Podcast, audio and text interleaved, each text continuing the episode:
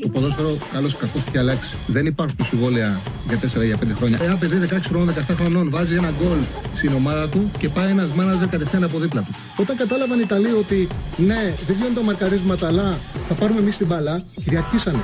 Το χέρι του βοηθού, το χέρι του το μόνο που μπορεί να κάνει να στηριχτεί και για να μην πέσει κάτω. Με το αριστερό και με το δεξί δεν το βάλει το χέρι. Το, το, το, το χέρι του δεν θα συνεχίσει να κινείται. Το βάλει στο πισινό του. Α, μ' αγαπάτε, δηλαδή, Τσάρλι, μ' αγαπάτε. Εννοείται, εννοείται, εννοείται. Καλησπέρα, καλώς ήρθατε σε ένα ακόμα Charlie Ball. Αυτή τη βδομάδα πρέπει να προσέχετε λίγο τις ώρες γιατί θα είναι λίγο διαφοροποιημένες από την. Δεν θα είμαστε στάνταρ 5-7. 5-7 θα είμαστε αύριο. 5-7 θα είμαστε την... και την Παρασκευή.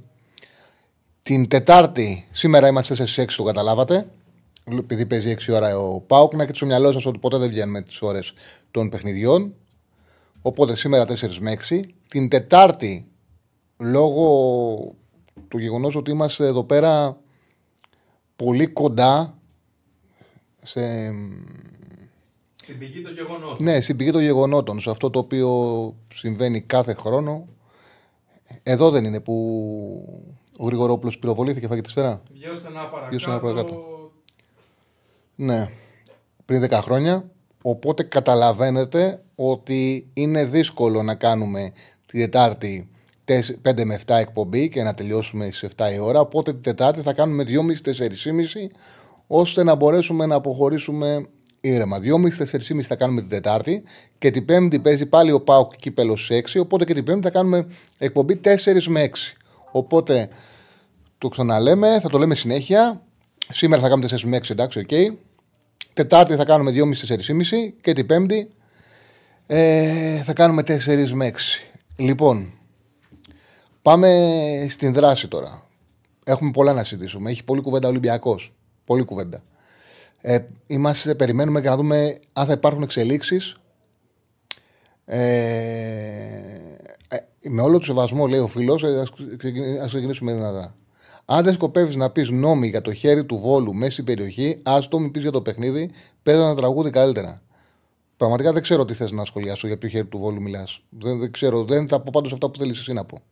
Δεν θα πω. Άμα πιστεύεις ότι άνοιξες, ε, ότι μπήκες κάπου και σε κάποιον που θα αρχίσει να φωνάζει για τη διαιτησία και να, και να κάνει κάτι το οποίο δεν το κάνει ποτέ ε, για να σου γαργαλίσει τα φτάκια πραγματικά βγες από, την, ε, βγες από το YouTube μπες κάπου αλλού. Δεν θα, δεν θα το βρεις εδώ. Δεν θα το βρει κανένας εδώ. Δεν θα το βρίσκει ποτέ κανένας εδώ. Εδώ μιλάμε όσο μπορούμε ποδοσφαιρικά.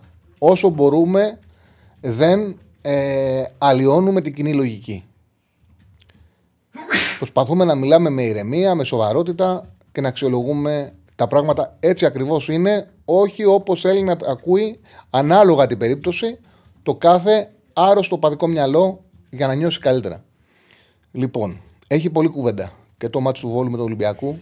Έχει κουβέντα ε, ο Παναθηναϊκός θετική σε ένα βατό παιχνίδι με τον Όφη, αλλά υπήρξαν κάποια πράγματα που δημιουργούν μια αισιοδοξία για τον Παναθηναϊκό, που σίγουρα χρειάζεται βελτίωση, γιατί η ομάδα στα σημαντικά παιχνίδια σαν ντέρμπι στο πρώτο γύρο ε, ήταν απογοητευτική σαν ντέρμπι. Αυτό δεν πρέπει να το ξεχνάμε. Και το πρωτάθλημα δεν κρίνεται σε δύο γύρους, κρίνεται στα μεγάλα παιχνίδια. Κρίνεται σαν ντέρμπι. Σε ένα πρωτάθλημα play-off 10 αγωνιστικών, οπότε πρέπει να βρει τρόπο ο Παναθηναϊκός να είναι πιο ανταγωνιστικός, πιο σκληρός σε αυτά τα μάτς. Σήμερα η ΑΕΚ έχει την ευκαιρία να κερδίσει τον Άρη και να πλησιάσει στο βαθμό τον Παναθηναϊκό και να ανέβει στην δεύτερη θέση. Ο Πάοκ έχει την ευκαιρία νωρίτερα στις 6 να κερδίσει τη Λαμία και να περάσει τον Ολυμπιακό να ανέβει στη τρίτη θέση και να μειώσει τη διαφορά του από την κορυφή και να βάλει μετά από καιρό έναν από τους τρεις ανταγωνιστές του για τη μάχη του πλαθήματο από κάτω και να φυσικά να συνεχίσει την, ε, την φόρα που έχει δημιουργήσει. Α πάμε με τα εμπορικά. Α πάμε με τον Ολυμπιακό. Όπου το ξαναλέω, περιμένουμε αυτή τη βδομάδα να δούμε τι θα γίνει. Οι παίκτες δείξαν μια σύρρηξη στον Μαρτίνεθ μετά από τις δύο φορές που πανηγύρισαν τον, τον γκολ, αλλά τελικά δεν μέτρησε καμία.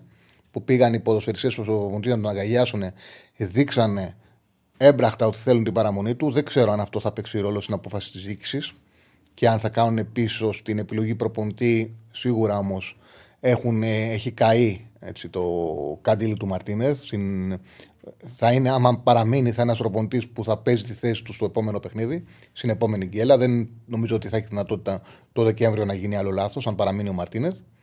Χωρίς να αποκλείεται βέβαια να έχουμε και άμεσα εξελίξεις. Οπότε καλό είναι να τρέχει ένα πόλ, γιατί είμαστε μέσα σε μια διαδικασία έτσι, που περιμένουμε και εμείς τι απόφαση θα πάρει η διοίκηση. Να βάλουμε τους τρεις προπονητές που γραφτήκανε αυτές τις μέρες και το Μαρτίνεθ να δούμε ο κόσμος πώς το έχει στο μυαλό του, τι θα θέλει και ο, κο- τι θέλει και ο κόσμος να κάνει η διοίκηση του Ολυμπιακού. Στέφανε; Προς το παρόν τρέχει ένα πολ. Ε, Ποιος ευθύνεται για τη χθεσινή γκέλα του Ολυμπιακού, ο Μαρτίνεθ, η διαιτησία ή η Ρέτσο Σιμπόρα. Α, ναι, είχαμε πρώτα αυτό το πόλ, σωστό. Ας, πά- ας ε, μείνουμε στο παιχνίδι με τον Βόλο και μετά θα πάμε στην επόμενη μέρα στο δεύτερο πόλ που έχουμε πει ότι θα βάλουμε. Σωστός. Είμαστε μαζί με τον Στέφανο Συναδεινό, όπως γνωρίζετε κάθε μέρα. Είμαστε μαζί με την Πέτρια65. Λοιπόν, να συζητήσουμε λίγο ποδοσφαιρικά για το παιχνίδι του Βόλου με τον Ολυμπιακό. Νομίζω το, το παιχνίδι έχει, δεν το πήρε ο Ολυμπιακός ξεκάθαρα, επειδή πληρώνει, πλήρωσε για ακόμα μια φορά τον τρόπο που είχε σχεδιαστεί. Δηλαδή, δημιουργείται ένα πάρα πολύ μεγάλο μειονέκτημα μέσα στο μάτ, πέναλι και αποβολή από ατομικό λάθος του Ρέτσου. Αυτή είναι η πραγματικότητα. Δίνει ένα πολύ μεγάλο πλεονέκτημα και μια ελπίδα σε μια ομάδα, σε μια έδρα που δύσκολα να αγκελάρει κάποιος. Δηλαδή, είναι ένα παιχνίδι που ο Ολυμπιακός υπολόγιζε θα το πάρει 0-3-0-4. Ακόμα και σε κακή κατάσταση και θα φτιάξει ψυχολογία γιατί είχαν και κίνητρο οι παίκτες να στηρίξουν τον Μαρτίνεθ. Και δημιούργησε ο Ρέτσος ένα ατομικό λάθος του κεντρικού του αμυντικού. Δεν είναι η πρώτη φορά που συμβαίνει αυτό. Δημιούργησε συνθήκες να ε, γίνει το παιχνίδι πάρα πολύ δύσκολο να πρέπει οι παίκτες να ανέβουν ένα βουνό για να το κερδίσουν. Με το πέναλι και αποβολή που κάνει. Στην συνέχεια, ο Ολυμπιακός καταφέρνει και ισοφαρίζει. Ισοφαρίζει και το αριθμητικό μειονέκτημα, γιατί παίρνει και δύο κάρτες ο Μίγας. Και ερχόμαστε στο δεύτερο ημίχρονο, που έχει πάρει την απόφαση ο Μαρτίνεθ να βάλει κεντρικό αμυντικό τον Ιμπόρα και ο Ιμπόρα έχει μια απίθανα αργή αντίδραση, κάνει πέναλτι και ξανααναγκάζει το Ολυμπιακός να πρέπει να κάνει νέα ανατροπή. Τώρα, κοιτάξτε να δείτε τώρα. Είναι πραγματικά σκληρό, είναι σκληρό όπως είναι το ποδόσφαιρο, να πανηγυρίσει δύο γκολ και να σου ακυρώνονται με τον τρόπο που ακυρώθηκαν τα γκολ. Για την τρίχα της βελόνας.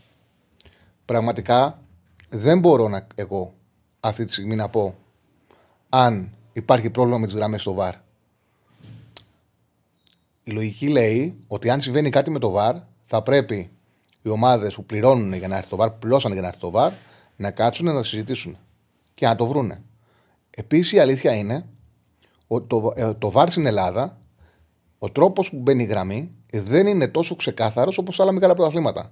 Που σε άλλα μεγάλα πρωταθλήματα που τα βλέπει, σου- σου δείχνουν την άκρη του παίχτη, την κατεβάζουν κάτω, την άκρη του αμυντικού, την κατεβάζουν κάτω, σου τραβάνε τις δύο ευθείες και είσαι σίγουρος ότι ακόμα και για ένα χιλιοστό να έχει ακυρωθεί το γκολ και να λες ότι ρε γαμώ το ποδοσφαιρικά είναι άδικο να συμβαίνει κάτι τέτοιο, ξέρεις όμως ότι με βάση α, ε, τον κανονισμό αποδόθηκε δικαιοσύνη. Σκληρή δικαιοσύνη, αλλά αποδόθηκε δικαιοσύνη.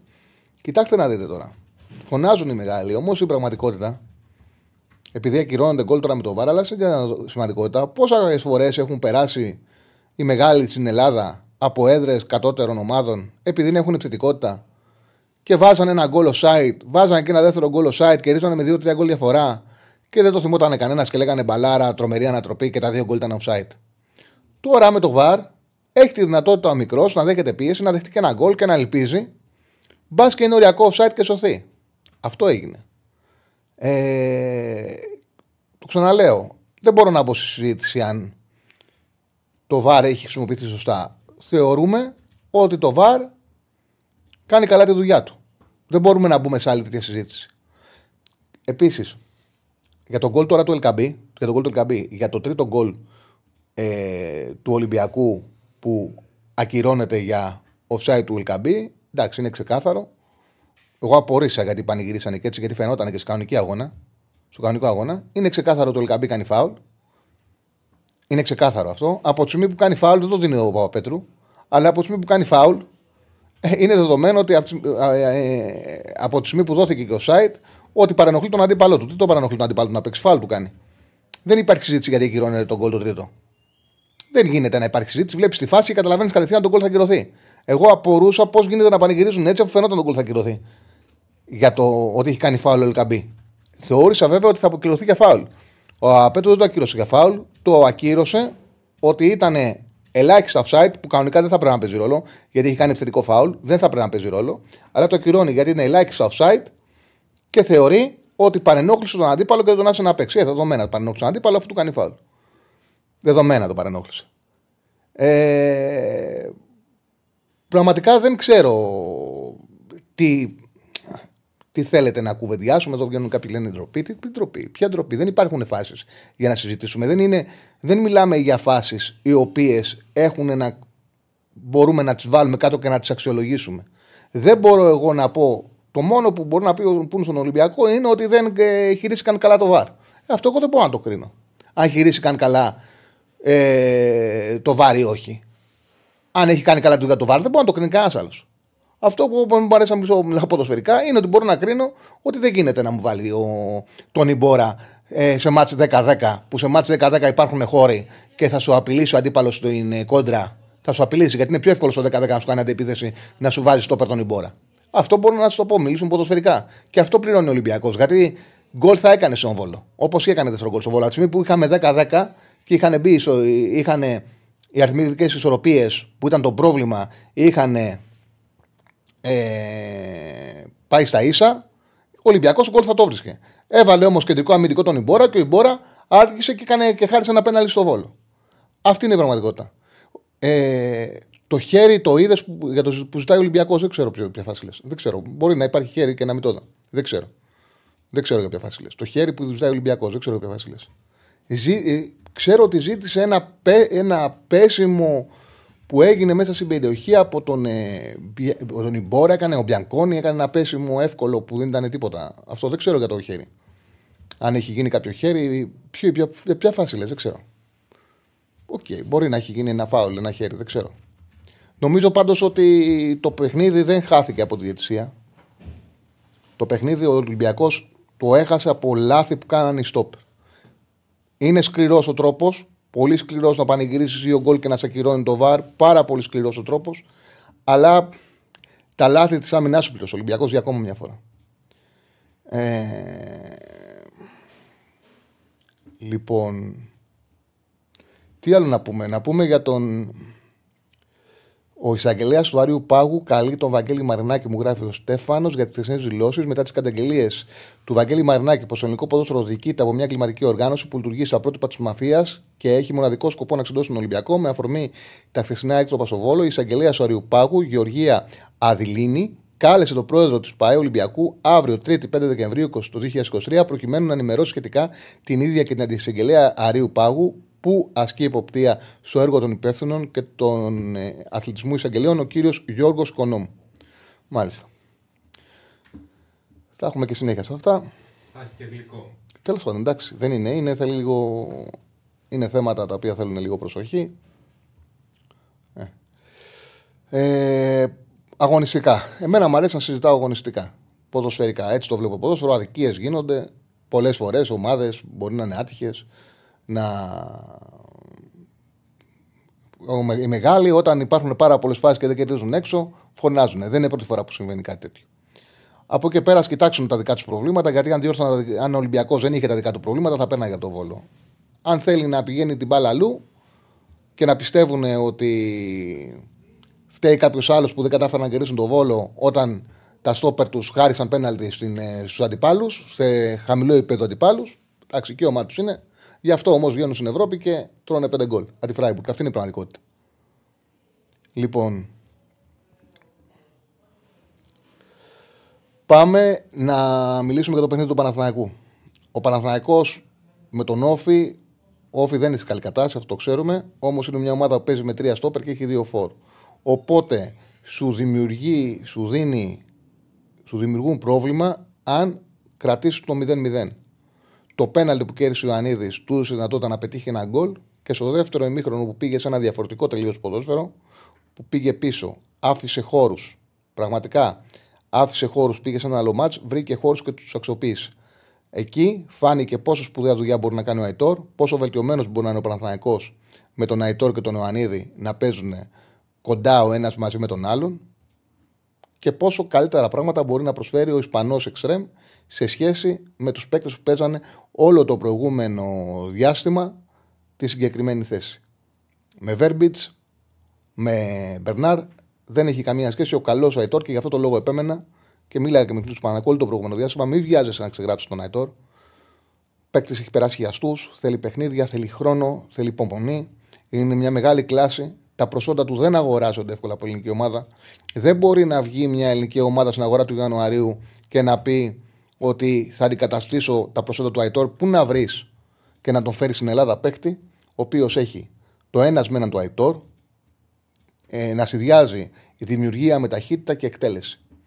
Και κουβάλιμα μπάλας. Δεν μπορεί να δεν αγοράζονται αυτά τα προσόντα από ελληνική ομάδα. Γι' αυτό το λόγο λέ, έλεγα συνέχεια ότι καλώς κάναν και το άφησαν χώρο.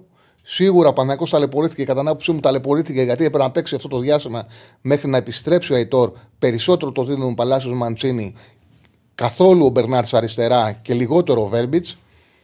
Ταλαιπωρήθηκα τον Μπερνάρτ αριστερά, ταλαιπωρήθηκα τον Βέρμπιτς, ταλαιπωρήθηκε από το γεγονός ότι ε, πήγε σε λαθασμένες λύσεις ο Γιωβάνοβιτς και κόστησε ο χρόνος μέχρι να είναι έτοιμος ο Αϊτόρ να δώσει αυτά που μπορεί.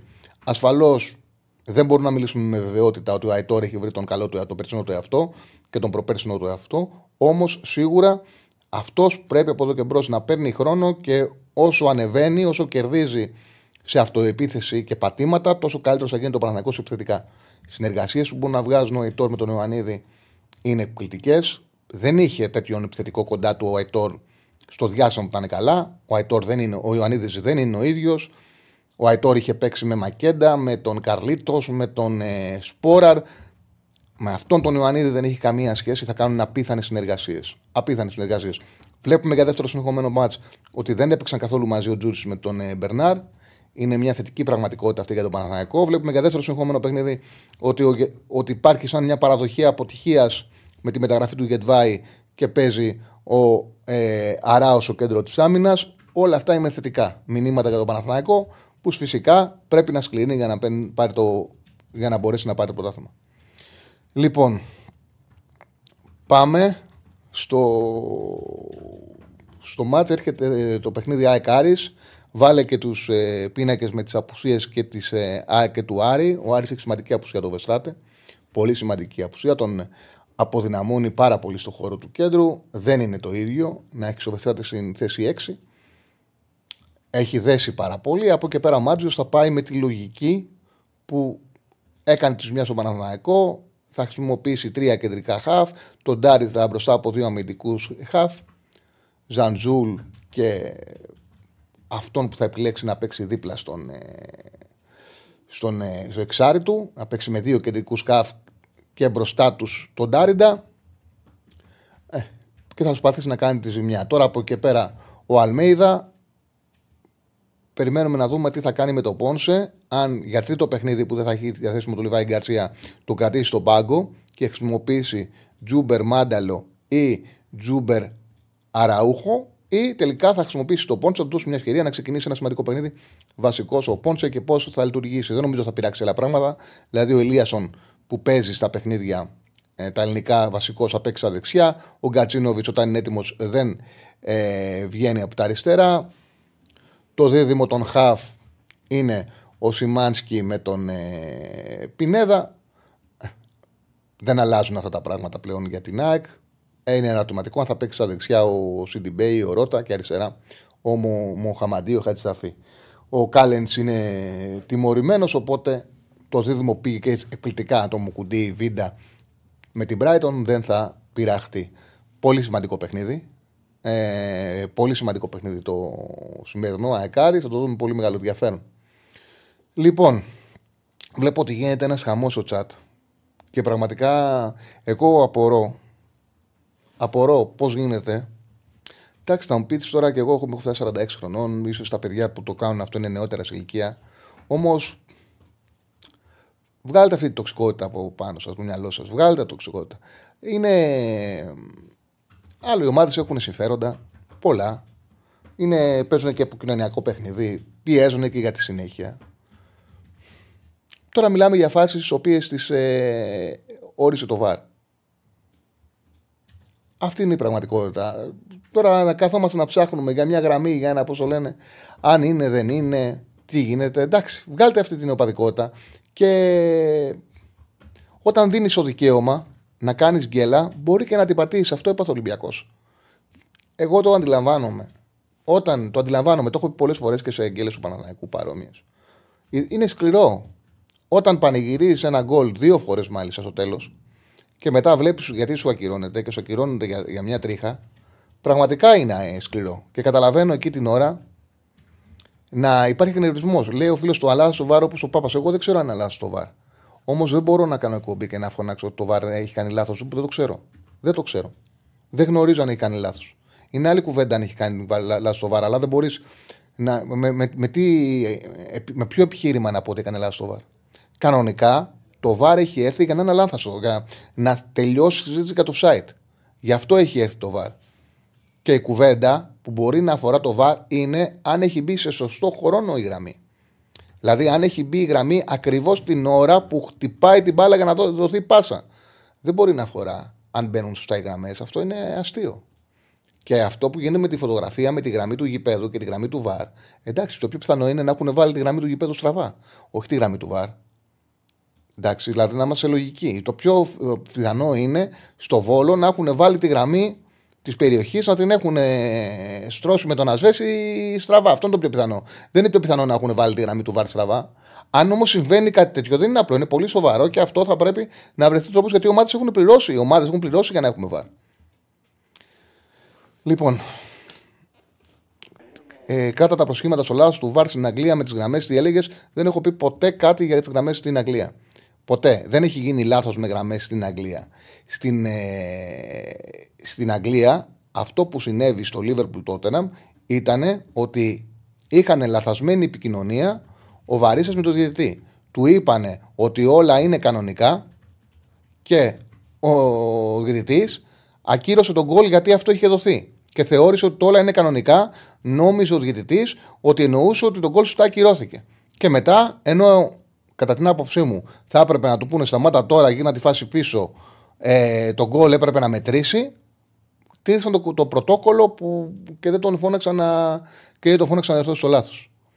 Αυτό ήταν ένα ακραίο λάθος. Άλλο πράγμα για τις γραμμές δεν έχω ποτέ ε, κάτι για τον Πάρτι. Αυτό που λες.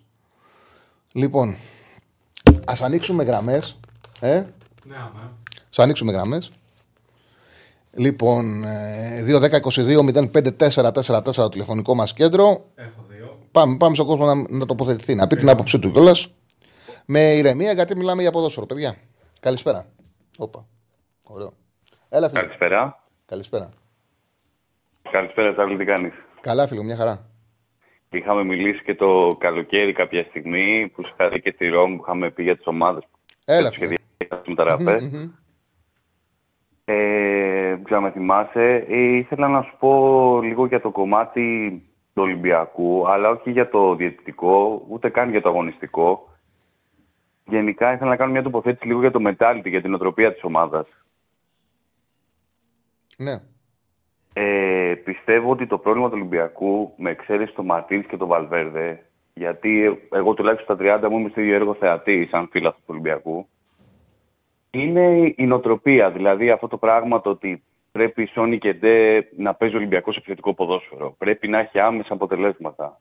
Θα συμβεί κάτι, γιατί εγώ δεν είμαι λογιστής, ούτε με τις διοικήσεις, με την ομάδα είμαι, αν δεν πάρει πρωτάθλημα ένα χρόνο. Αν δεν κάνει πρωταθλητισμό και δεν είναι σαφή σε κάθε αγώνα ότι είναι πρωταγωνιστής. Νομίζω ότι είναι όλο λάθος και εκεί καταλήγουν όλα τα προβλήματα και ζούμε στον ίδιο φαύλο κύκλο τέλος πάντων. Θεωρώ ότι και αυτό που συμβαίνει τώρα και αυτό που συνέβη και με τον Μαρτίνεθ και οτιδήποτε δεν πρόκειται να προσφέρει τίποτα. Αν δεν αλλάξει η νοοτροπία, δεν έχει νόημα να μιλάμε ούτε για αγωνιστικά, ούτε για κάτι άλλο για εμένα σε αυτή τη φάση. Αν δεν μπει στο πετσί του ρόλου και στους οπαδούς πρώτα και στους φίλαθλους ακόμα καλύτερα ότι πρέπει να το δούμε από την αρχή. Δεν γίνεται ολόκληρη η Juventus ή η Manchester United να αντέχει να μην κάνει πρωταθλητισμό και να μην μπορεί ο Ολυμπιακός.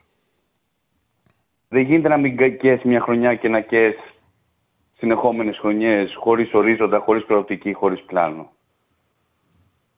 Δεν μπορώ να καταλάβω πώς δεν αντιλαμβάνονται και οι φίλοι του Ολυμπιακού ότι ο Μαρτίνεθ ήρθε γιατί αυτός μπορούσε να έρθει. Ο Ολυμπιακός δεν έχει τον brand που είχε. Δεν μπορεί να έρθει καλύτερος. Τι θα αλλάξει. Ε, Επίσης, αυτό εξηγείται και από το σχεδιασμό. Προκειμένου να είναι χαρούμενοι φίλοι του Ολυμπιακού, όλο το budget τα τελευταία χρόνια, με εξαίρεση τις πρώτες δύο χρονιές του Μαρτίνς, δίνεται μεσοεπιθετικά. Και το πρόβλημα το αμυντικό παραμένει και στα πρόσωπα.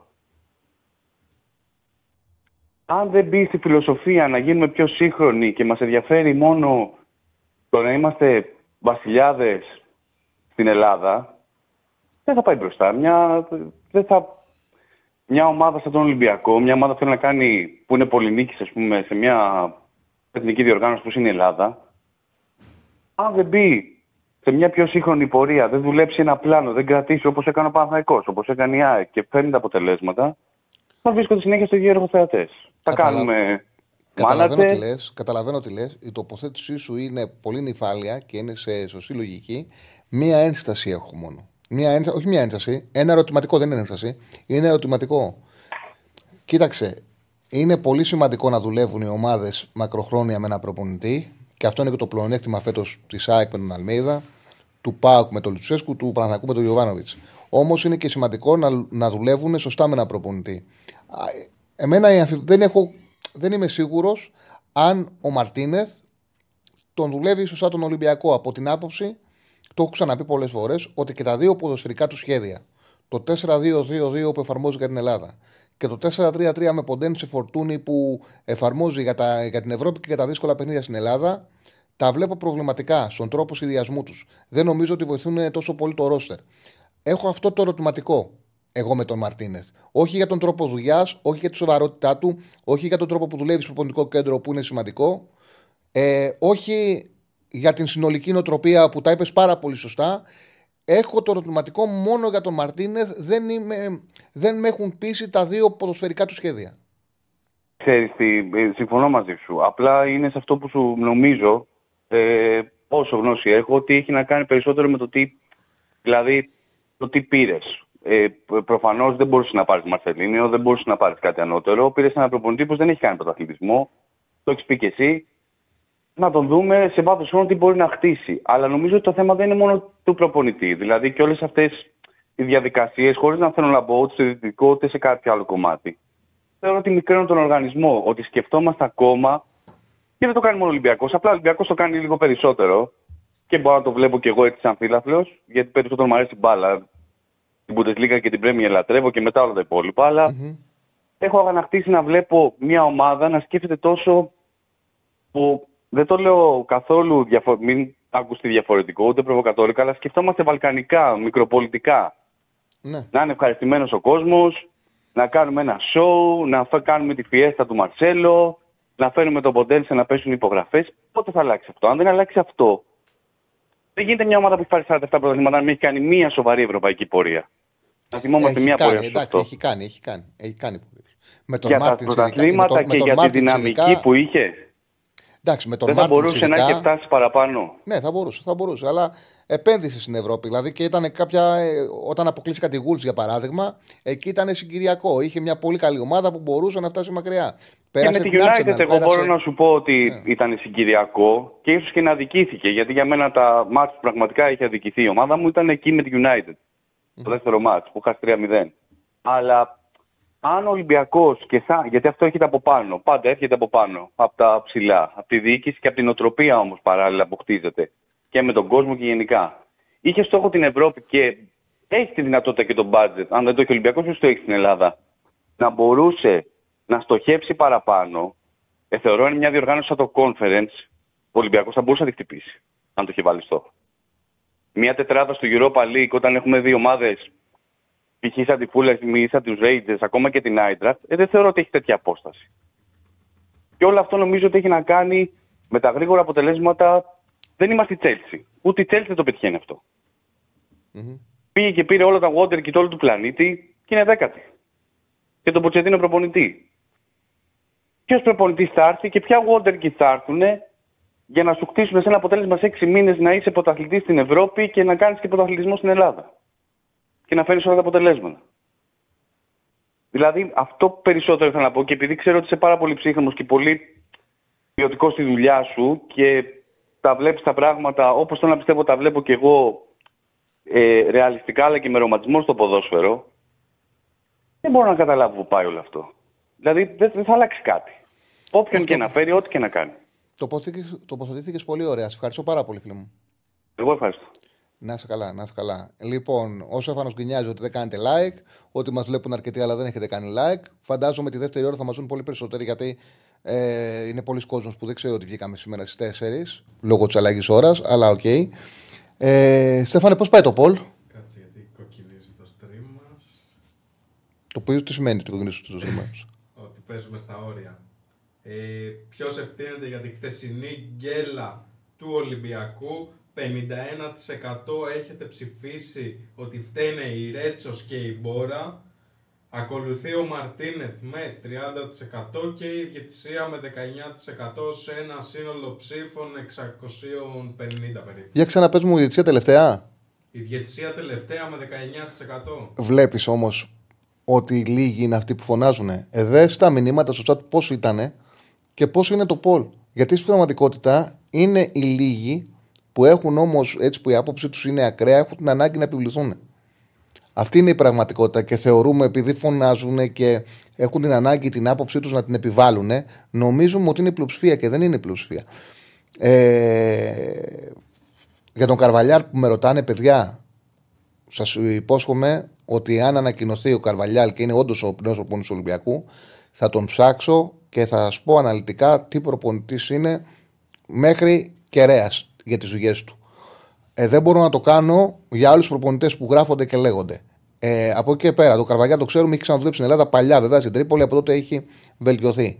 Η τελευταία του δουλειά που είναι σημαντικό, που ήταν στη Θέλτα, ένας προπονητής του Καρβαλιά, καταρχάς με πάρα πολλές δουλειές, με αποτυχίες και επιτυχίες. Θυμάμαι μια τρανταχτή αποτυχία στην Τουρκία, στην Μπεσίκτας, που τα είχε πάει πολύ χάλια. Ε, Όμως η τελευταία του δουλειά στη Θέλτα ήταν θετική. Τη Θέλτα πέρσι τη πήγε μια χαρά. Μια χαρά, την έσωσε εύκολα, ε, έπαιξε καλό ποδόσφαιρο. Εγώ περίμενα ότι θα συνεχίσει γιατί είχε μια θετική πορεία. Αποφάσισαν να δώσουν ένα μεγάλο συμβόλαιο στον Μπενίτεθ για τρία χρόνια που αμφισβητείται σήμερα γιατί πρέπει να κερδίσει επιτέλους. Έχει μόνο μια νίκη. Ο, ο Μπενίτεθ, παρότι η Θέλτα είναι πάρα πολύ καλύτερη από ότι δείχνει η βαθμολογία της και τα αποτελέσματά της, καμία ομάδα δεν είναι τόσο αδικημένη όσο η Θέλτα με βάση την εικόνα της και τα αποτελέσματα. Ε, αλλά για τον Καρβαλιάρ που είναι ο, το θέμα μας και καταλαβαίνω ότι οι φίλοι του Ολυμπιακού, επειδή τον ε, έχουν διαβάσει έντονα τι τελευταίε μέρες, έχουν ενδιαφέρον. Παιδιά, κάτσω ασχοληθώ μαζί του άμα κλείσει. Άμα κλείσει, να πούμε ακριβώς για το τι προπονητής ε, είναι, ο, είναι ο Καρβαλιάρ. Θετικό πάντως ότι τελευταία του δουλειά σε υψηλό επίπεδο, τι θέλει τα πήρε, ήταν μια χαρά. Το ρεκόρ του ήταν πολύ καλά, παιδιά. Το ρεκόρ του Καρβαλιάρ ήταν καλός η Θέλτα πέρσι. Την βοήθησε τη Θέλτα να σωθεί. Ε, πάμε στον κόσμο. Χαίρετε. ήταν πολύ καλά, παιδιά. Καλησπέρα. Καλησπέρα. Καλησπέρα. Γεια σου, Τσάρλι. Στέφανος από Έλα, Θεσσαλονίκη. Ε, τι λέει, καλά είσαι αρχικά; Μια χαρά, μια χαρά. Μια χαρά. Λοιπόν, θα πω δύο-τρία πράγματα για τα χθεσινά, γιατί όπως καταλαβαίνεις δεν γίνεται να μην πούμε μια κουβέντα. Ε, και α, συμφωνώ πάρα πολύ σε αυτό που είπες ότι είναι λίγοι αυτοί που έχουν αυτή την άποψη, την ακραία και απλά προσπαθούν να φανούν και το κατάλαβα όταν έμπαινα σήμερα στα σχόλια κάτω από Sport FM και τα σχετικά και έβλεπα τι σχολιάζουν περισσότεροι. Δηλαδή θυμάμαι ένα σχόλιο που μου είχε κολλήσει στο κεφάλι που ήταν ένα post που έγραφε ανύπαρκτο πέναντι του Ρέτσου και γράφαν από κάτω ανύπαρκτη είναι η ομάδα εδώ και σχεδόν δύο χρόνια. Σημειωμένο αυτό. Ε, τώρα να τι ανύπαρκτο πέναλτι, πιο καθαρό πέναλτι ο Ρέτσος δεν γινόταν να κάνει; Ναι, δηλαδή, τι ανύπαρκτο πέναλτι; Αυτά τα πράγματα είναι αστεία. Ε, Εδώ μας είπαν μέχρι, μέχρι πήγαν να πούν όταν έξω το πέναλτι. Επειδή υπάρχει μια επαφή έξω, αλλά συνεχίζει και του κάνουν ανατρέπει μέσα. Πιο καθαρή πέναλτι και αποβολή δεν μπορούσε να κάνει. Δηλαδή ουσιαστικά Έκανε τα πάντα για να δώσει πέναλτι και αποβολή. Τα πάντα. Ε, δεν- δεν υπάρχει. Και αντί να μείνουν στο Ρέτσο, στο λάθος που κάνει, στο γεγονός ότι ο Μαρτίνες βάζει σε 10-10 που έχει χώρους και όταν έχεις 10-10 είναι- είναι πιο εύκολο να κάνει αντεπίθεση ο αντίπαλος. Βάζει τον Ιμπόρρα στόπερ και, και χαρίζει πέναλτι επειδή αργεί να αντιδράσει ο Ιμπόρρα. Και καθόμαστε και συζητάμε, οκ, ναι. Ήταν ακραίος, στενάχωρο για τον Ολυμπιακό αυτό που συνέβη. Όμως γίνεται μπάλα είναι. Δύσκολο το Αυτά- έκανε ο προπονητής και αμυντική. Συνέχισε, φίλε, συγγνώμη. Ναι, ναι, όχι πρόβλημα. Ε, εγώ θα πω και αυτό που έλεγα κιόλας στους φίλους μου στους Ολυμπιακούς. Λέω ότι αυτό που έγινε εν τέλει στο τέλος με, τα- με τις φασαρίες είναι κρίμα γιατί παρόλο που η ομάδα είναι ένα χάλι φέτος και πραγματικά δεν βλέπετε. Έχω παρακολουθήσει πολλά μάτια του Ολυμπιακού. Είναι μετρημένα στα δάχτυλα τα μάτια που ο Ολυμπιακός έπαιξε καλά και έπαιξε ωραία. Δεν βλέπετε αυτή η ομάδα. Είναι ένα μπάχαλο. Παρόλα αυτά όμως έχει καταφέρει λόγω κάποιων μονάδων το φορτούνι που έχει πάρει την ομάδα στην πλάτη του και προχωράει που τον βλέπεις μέσα στο γήπεδο και του Μασούρα όποτε παίζει ότι την πονάνε την ομάδα τους και ότι τα δίνουν όλα και προσπαθούν όσο δεν πάει. Φαίνεται δηλαδή στον τρόπο που παίζουν, στις αντιδράσεις τους φαίνεται. Έχουν καταφέρει να βρίσκονται παρά τα χάλια τους, παρά τη χάλια εικόνα την αγωνιστική τους, να το πω πιο όμορφα, ε, μέσα σε όλους τους στόχους. Δηλαδή πάνε για conference, από ό,τι φαίνεται. Ε, στο πρωτάθλημα είναι τρεις βαθμούς από την κορυφή, άντε τέσσερις μετά, μετά το χ χθες. Και ακούγεται κιόλας ότι ο προπονητής είναι φευγάτος, οπότε παρά το κακό ξεκίνημα σε εισαγωγικά, γιατί βαθμολογικά δεν φαίνεται κάπου, έχει την ευκαιρία ότι φεύγει ο προπονητής, έρχεται ένας άλλος, έχει την ευκαιρία η ομάδα να αλλάξει ρότα, να πάει προς το καλύτερο και παρόλα αυτά να είσαι μέσα σε όλους τους Εσύ στόχους. είσαι δηλαδή υπέρ να αλλάξει προπονητής; Εγώ είμαι υπέρ γενικά, ναι. Okay. Απλά, απλά εγώ το θεωρώ ότι, το, ας πούμε ότι ακόμα και αν δεν ήμουν υπέρ, ας το θεωρήσουμε δεδομένο που θα αλλάξει από ό,τι Μμ. φαίνεται. Ε, δηλαδή έχεις την ευκαιρία παρά από το πώς έχει ξεκινήσει η χρονιά να είσαι μέσα σε όλους τους στόχους. Και ας πούμε ότι αδικήθηκες. Ωραία. Ας πούμε ότι τον γκολ ότι θα έπρεπε να μετρήσει. Δεν ξέρω, γιατί είναι αυτό που λες και εσύ, ότι δεν ξέρω. Γιατί και εγώ όταν το είδα πρώτη φορά, λέω, έχουν βάλει στραβά τις γραμμές, λέω. Μετά είπε χθες το βράδυ στην εκπομπή, κάποιος είπε, ή ο Κατσούρ το είπε, ή ο, ο ε, Αριστοτέλης. Κάποιος από τους δύο είπε ότι με τον τρόπο που μπαίνουν οι γραμμές του ΒΑΡ δεν είναι δυνατό να μπουν στραβά. Δεν ξέρω αν, αν ισχύει ή όχι, δεν με αφορά. Ας πούμε ότι το γκολ είναι καθαρό και έπρεπε να μετρήσει, ωραία.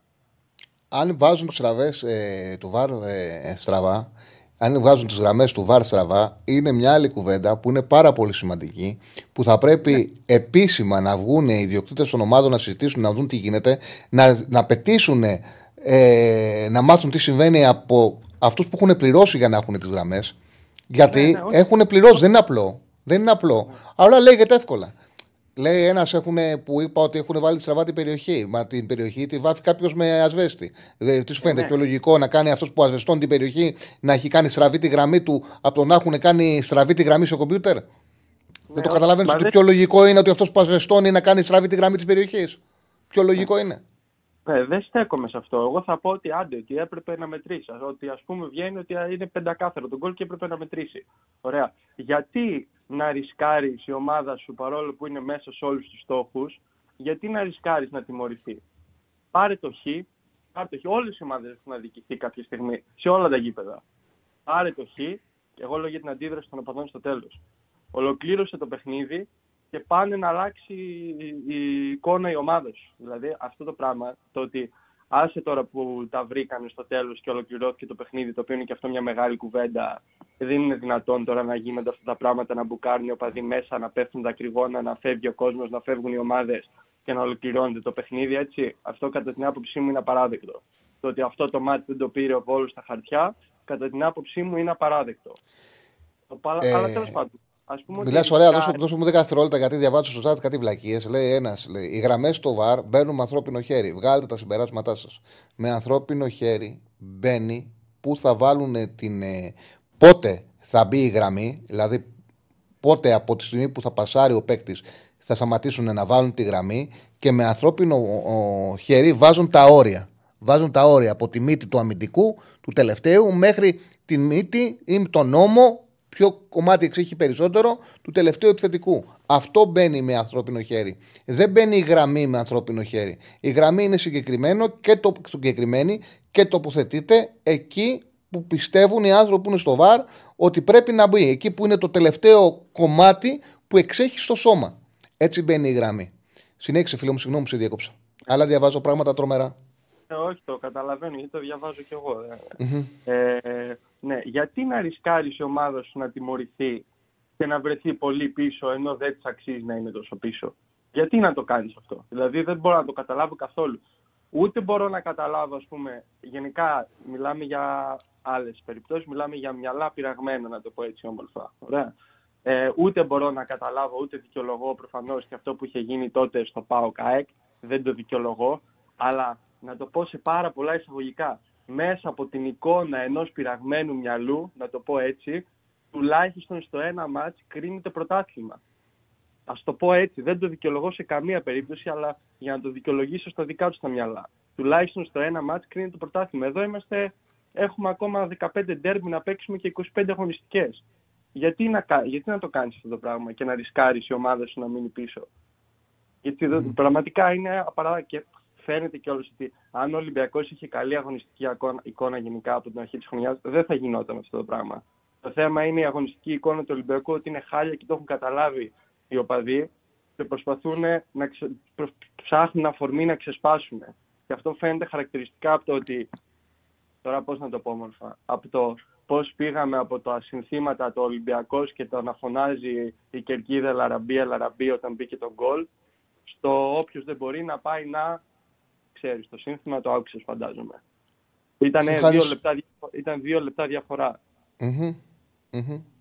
Ο Λαραμπή, πάντως, ο Λαραμπή πάντως μπήκε μέσα γιατί είναι μια άλλη συζήτηση. Αυτός και αφορά το ποδόσφαιρο και λειτουργήσε με πολύ αλτουρισμό και έδωσε ένα μισό γκολ στον Ελκαμπή. Που αν ήταν ε, ναι. κάποιος που δεν ήταν καθαρά επαγγελματίας, θα μπορούσε να κοιτάξει και να την κάνει προς τα μέσα, μήπως το βάλει αυτός. Αλλά έδωσε, πάτησε γερά, έδωσε μισό γκολ στον Ελκαμπή και έδειξε στο Μαρτίνε ότι του είχε φερθεί τουλάχιστον άδικα. Δεν είναι παίκτης ναι, για να μην παίζει καθόλου. Εγώ συμφωνώ σε αυτό, δεν θα το ανοίξω τώρα για να αφήσω και χρόνο για τους mm-hmm. υπόλοιπους. Συμφωνώ 100% και σε όσα έχεις πει για τον Ελαραμπή στις προηγούμενες εκπομπές. Αλλά και στο κάτω-κάτω να πω και το τελευταίο και να κλείσω, γιατί φαντάζομαι θα θέλω να μιλήσουν κι άλλοι. Πώς είναι δυνατόν να βγαίνουν ε, Ολυμπιακοί και να μιλάνε για τη διαιτησία όταν αυτό που είπα πριν, δηλαδή έχεις παράπονο από τη διαιτησία. Ωραία, μπορεί να έχεις δίκιο. Μπορεί να έχεις δίκιο. Έχεις παράπονο από τη διαιτησία. Όταν όμως έχει εξελιχθεί έτσι που έχουν μπουκάρει οι οπαδοί μέσα, ο άλλος έχει φτάσει στο βαρ. Έχει φτάσει στο βαρ, δηλαδή φαίνεται στο πλάνο που έχει φτάσει στο βαρ. Έχουν μπουκάρει οι οπαδοί μέσα, έχουν πέσει δακρυγόνα, έχουν φύγει ομάδες. Οι παίχτες του Βόλου κοιτάνε τις οικογένειές τους. Γίνεται όλο αυτό το μπάχαλο. Και εν τέλει δεν χάνεις το μάτι στα χαρτιά. Και αποφασίζεται ο αγώνας να συνεχιστεί και παίρνεις και αυτό τον ένα βαθμό και έχεις και παράπονο. Ε, όχι, ρε φίλε. Δηλαδή, εντάξει, κάπου ένα όριο αυτά τα πράγματα εγώ θεωρώ ότι είναι απαράδεκτα. Σε ευχαριστώ πολύ φίλε μου. Να είσαι καλά. Να είσαι καλά φίλε μου. Έξω από τα ρούχα μου. Μια χαρά μίλησες. Όχι, όχι, μια χαρά μίλησες. Μια χαρά μίλησες. Ναι. Μια χαρά μίλησες. Πραγματικά, ξέρω εγώ. Ήταν πολύ κρίμα. Κρίμα ήταν αυτό που έγινε. Είναι κρίμα. Γιατί δεν είναι αντίθετο. Δηλαδή, να σου πω κάτι. Όπως το βλέπω εγώ τώρα, χωρίς να το έχω σκεφτεί, μπορεί να με διορθώσει κάποιος αν κάνω λάθος. Οι άλλες ομάδες τα τελευταία χρόνια τα έχουν κόψει αυτά. Ο Ολυμπιακός τρέχει ένα σερί από τα play-off με την ΑΕΚ που δεν τελείωσε το μάτι. με τον Παναθηναϊκό με τον Χουάνκερ και τώρα στο Βόλο. Δεν λέω ότι τα έχουν κόψει τελείως, τουλάχιστον έχουν φύγει ναι, τόσο πολύ από το τέτοιο. Από το... Ευχαριστώ. Νομίζω ότι όποιος νιώθει ότι διοικείται στην Ελλάδα, πάνω κάτω δεν είναι μεγάλες οι διαφορές. Σε ευχαριστώ πολύ. Ε, να είσαι καλά, Τσάρλι. Καλή συνέχεια. Να είσαι καλά. Ε, ρωτάνε αν ισχύει η αφιβολία ότι είναι υπέρ του επιθετικού στο site; Ρε φίλε, αφού υπάρχει το VAR, πώς να ισχύει; Αφού το VAR αποφασίζει πλέον αν είναι site ή όχι, δεν υπάρχει θέμα αμφιβολία. Υποτίθεται το VAR, το VAR το πληρώσαν οι ομάδες για να μην υπάρχει πια συζήτηση για το site. Δηλαδή κάτι το οποίο θεωρητικά έπρεπε, έχει λυθεί, στην Ελλάδα το ανοίγουμε. Δηλαδή, αν καθόμαστε αυτό πρέπει, δεν μπορούμε να το λύσουμε εμείς σε μια εκπομπή. Αυτό πρέπει να κάτσουν οι ομάδες μεταξύ τους, αν θεωρούν ότι υπάρχει πρόβλημα με τον τρόπο που το βάρ λειτουργεί, και να κάτσουν να το διορθώσουν. Να πληρώσουν παραπάνω για να φέρουν ακόμα πιο ανεπτυγμένη τεχνολογία. Γιατί στο εξωτερικό πλέον αυτή η ζήτηση έχει σταματήσει. Μην κοιτάτε, μην κοιτάτε αυτό που συνέβη το ακραίο που έγινε στο Λίβερπουλ τότε να μην ήταν λάθος συνεννόησης. Δεν είχε πρόβλημα το βαρ. Ο βαρίστας με τον ειδητή δεν συνεννοήθηκαν το τι έπρεπε να δώσουν. Δηλαδή εκεί ήταν ένα λάθος δηλαδή δύο ανθρώπων που λειτουργήσαν, δεν λέω ότι είναι ηλίθιοι, που λειτουργήσαν σαν ηλίθιοι μία, κάποια στιγμή. Δεν ήταν θέμα της τεχνολογίας. Με το VAR, το VAR το πληρώσανε και το πληρώσανε αδρά για να μην υπάρχει τέτοια συζήτηση, για να μην έχουμε το δικαίωμα εμείς τώρα που μιλάμε που σε μια εκπομπή να αντιδικούμε για το αν υπάρχει, ακυρώθηκε σωστά ή λάθος ένα γκολ. Γι' αυτό το πληρώσανε. Δεν είναι κάτι το οποίο μπορούμε να το λύσουμε εμείς. Δηλαδή, νομίζω ότι είναι θέμα λογικής. Και σου ξαναλέω, η αφιβολία για τον επιθετικό ήταν ένα κλισέ το οποίο εγώ το άκουγα και έβγαζα σπίτια. Και γιατί έβγαζα σπίτια. Ήταν ένα γκολ που ήταν λίγο μπροστά ο επιθετικός, λίγο πίσω ο στόπερ. Ή συνειδια... Και έλεγε ο Σπίγκερ, λέει: Όχι, πρέπει να το αφήσουμε να μετρήσει. Λέει: Γιατί η αφιβολία είναι υπέρ του επιθετικού. Και που ήξερες, φίλε, αν είχε αφιβολία ο υπόπτης; Ο υπόπτης είχε δει καθαρά, αυτή είναι η δουλειά του, είχε δει όταν λίγο site. Από πού που εσύ ξέρεις ότι είχε αφιβολία και πρέπει να το αφήσει. Αυτό ήταν κάτι το οποίο πραγματικά με τρελαινε. Ήταν ένας απίθανο κλισέ το οποίο λέγανε ε, αυτοί που κάνανε μετάδοση όταν τους επέτρεπαν να έχουν άποψη, γιατί μετά από ένα διάστημα σταμάτησε στα κανάλια το δικαίωμα αυτών που, μετε, ε, που σπικάρουν ελληνικά παιχνίδια να έχουν οποιαδήποτε άποψη. Είναι σαν να είναι ρομπότ, δεν λένε τίποτα, δεν εκφράζουν γνώμη για τίποτα και θεωρούν ότι αυτό είναι σωστό. Τέλος πάντων, αυτή είναι άλλη κουβέντα. Ε, έμεινε όμως τα παιχνίδια, τον ευρωπαϊκ, τα ευρωπαϊκά παιχνίδια που έχουν δυνατότητα να έχουν μια άποψη και λεγότανε μόνιμα η αμφιβολία λέει είναι υπέρ του επιθετικού. Τι αμφιβολία είναι υπέρ του επιθετικού; Αυτός είναι ένας κανόνας άγραφος που, OK, okay, για να μην ακυρώνονται γκολ με, με γυμνό μάτι, όταν δεν υπήρχε τεχνολογία, έλεγες ότι αν είχε αμφιβολία ο, ο διαιτητής, μη σηκώνεις ε, για παράβαση, γιατί αυτό ισχύει. Για παράβαση που δεν είσαι σίγουρος, δεν μπορεί να, καταλογίζεις, να την καταλογίζεις. Όπως δεν μπορεί να δώσει ένα διαιτητή ένα πέναλτι, αν δεν είναι σίγουρος ότι δόθηκε το πέναλτι, πρέπει να βλέπεις παράβαση. Έτσι, δεν μπορεί να, να δώσει offside ένας διαιτητής, ένας επόπτης, αν δεν είναι σίγουρος ότι υπάρχει offside. Γι' αυτό το λόγο είχε μείνει αυτό το κλισέ. Ε, τώρα δεν υπάρχει αυτό το κλεισέ. Με το βάρη έχει καταργηθεί. Αφού το βάρη υποτίθεται και το κλειωστό offside το πιάνει. Λοιπόν, πάμε στον επόμενο. Καλησπέρα. Καλησπέρα, Τσάρλι. Καλησπέρα, φίλε. Κόμμα. Ναι, ναι. Ε, είχα πάρει και την προηγούμενη εβδομάδα και Έλα. είχα πει ότι ο Αράου πρέπει να παίξει το όπερ και ο Πέρετς θα χαφ. Είχε συμφωνήσει ε, πριν τη Villarreal. Έγινε. Ε, Πιστεύω ότι η καλύτερη εντεκάδα του Παναθηναϊκού αυτή τη στιγμή, χωρίς το Ε, Θες να σε διακόψω για 10 δευτερόλεπτα μόνο. Έγιναν σε αυτά τα δύο μάτια δύο πραγματάκια. Το ένα ήταν αυτό που είπες, άρα ο Στόπερ πέρασε εσύ 6. Το δεύτερο είναι ότι ένα σε κανένα ούτε για ένα λεπτό δεν ξαναπέξανε μαζί Τζούρισιτ Μπερνάρ. Και το, δεύτερο, και το τρίτο, ότι ο Αϊτόρ έπαιξε και στα δύο παιχνίδια βασικός. Είναι πράγματα τα οποία τα έδειχνε το γήπεδο ότι έπρεπε να συμβούν, τα συζητάγαμε στην εκπομπή και έχουν γίνει. Συνέχισε, σε ξαναδιακόπτω. Και αργήσανε να συμβούν.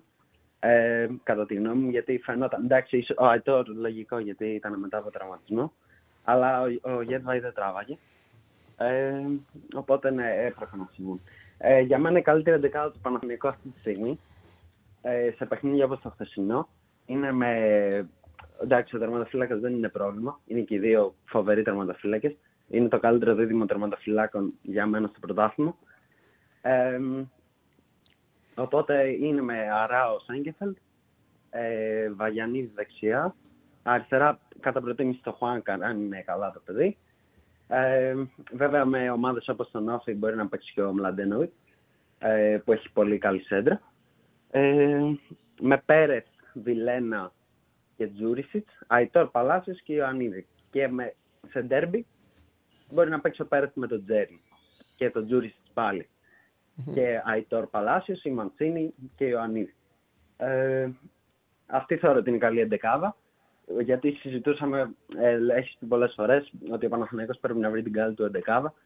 Ε, αυτή είναι η άποψή μου. Και αν πάρθει ένας στόπερ το χειμώνα, μπορεί να επιστρέψει και ο Αράος στο χαφ και να, ε, να αλλάζει παιχνίδια με τον Πέρεθ. Γιατί εγώ θεωρώ ότι ο Πέρεθ. Νομίζω ότι, ότι, ότι φαίνεται αυτό το οποίο το πίστευα ότι αν πάρει συνεχόμενα παιχνίδια ο Αϊτόρ και πατήσει καλά, θα αποδείξει ο Αϊτόρ ότι δεν χρειάζεται αριστερό εξτρέμ. Το πίστευα και για ένα διάστημα φαινόταν ότι έκανα λάθος, γιατί ο Αϊτόρ δεν έπαιρνε παιχνίδια.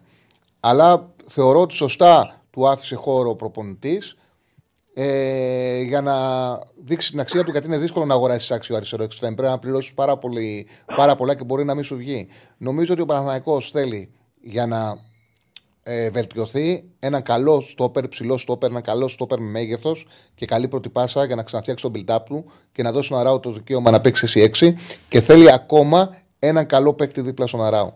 Ο Βιλένα έχει συγκεκριμένες αδυναμίες. Όταν πιέζεται, έχει πρόβλημα. Έχει καλή πάσα όταν έχει χώρους, μπορεί να τη δείξει, αλλά θέλει συγκεκριμένη διαχείριση του προπονητή του για να μην κρυφτεί. Και γενικά είναι πολύ σημαντικό να έχεις στο κέντρο σου παίκτες που πατάνε και τις δύο περιοχές και να μπορούν να σου δώσουν γκολ από τον άξονα.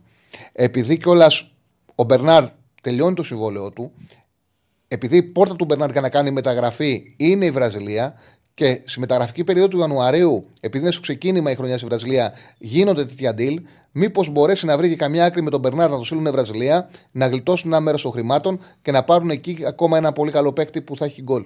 Δηλαδή, μήπως γίνει κάτι στο κέντρο του Παναθηναϊκού. Υπάρχει θέση για έναν ακόμα πολύ καλό παίκτη στο κέντρο του Παναθηναϊκού, κατά την άποψή μου; Ναι, ναι, συμφωνώ. Ε, Λύσεις θα είναι, χρειάζονται, έχει ακόμα την Ευρώπη. Ε, λογικά θα συνεχίσει στους 32 του conference, στα μπαρά τέλος πάντων. Ε, σε όλους τους στόχους μέσα είναι. Θεωρώ ότι μπορεί να είναι όλοι κοντά στο πρωτάθλημα, αλλά θεωρώ ότι είναι πάλι κούρσα για δύο. Δηλαδή, ο Παναθηναϊκός και Άκη είναι τα μεγάλα φαβορή, ειδικά αν είναι ο Αϊτόρ και ο Λιβάη Γκαρσία καλά. Ε, έχουν και το προβάδισμα από πέρσι.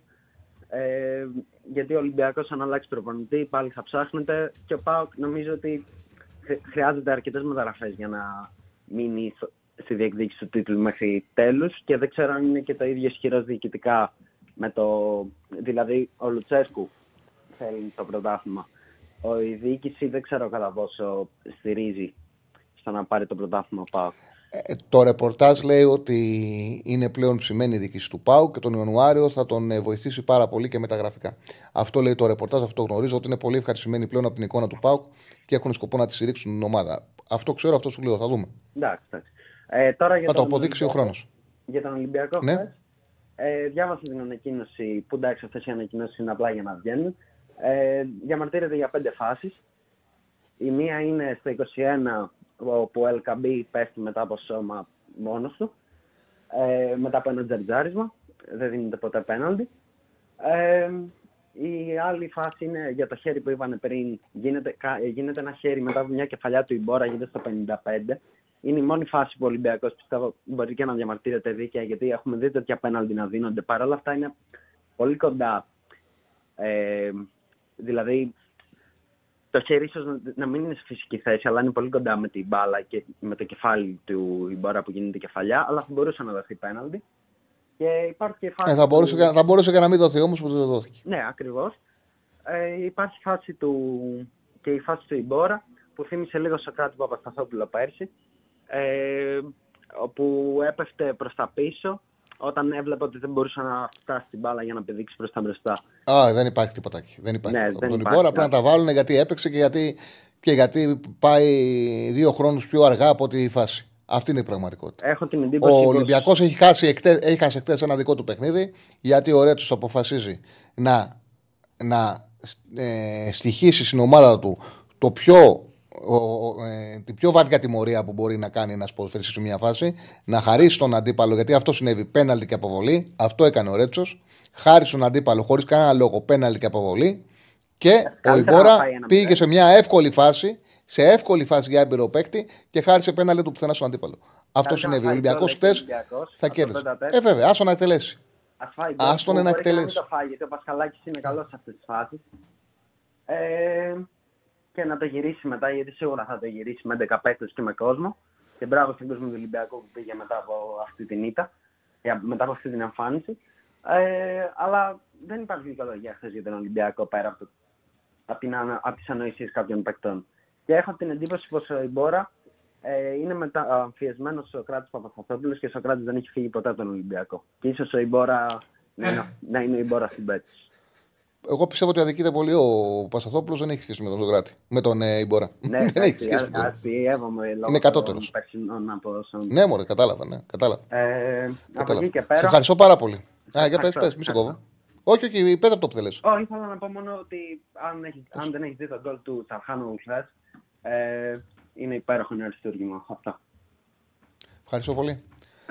Πάμε σε ένα πολύ μικρό, λίγα δευτερόλεπτα χορηγικό Και επιστρέφουμε. Λοιπόν, επιστρέψαμε. Ε, ο Στέφανος, κάτι του ζητήσατε, το ετοιμάζει κατευθείαν. Σύγκριση Τζούρις Μπερνάρτ και για τη Super League και για τα ευρωπαϊκά. Επίσης, Στέφανε, πες μας πώς είναι το Πολ και να πάμε στο δεύτερο Πολ μας. Ναι, αμέ. Κλείδωσε το αυτό. Λοιπόν, ποιος ευθύνεται για τη χθεσινή γκέλα του Ολυμπιακού; Μέχρι στιγμής ψηφίσατε, μισό να μου εμφανίσει και τα αποτελέσματα, ε, κάτι λιγότερο από χίλια άτομα.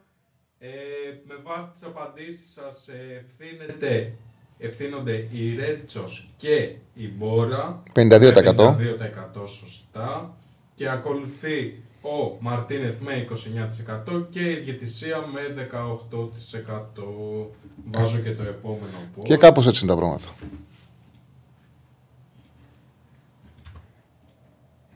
Χάρισανε ο, ε, δύο γκολ, χάρισε αποβολή.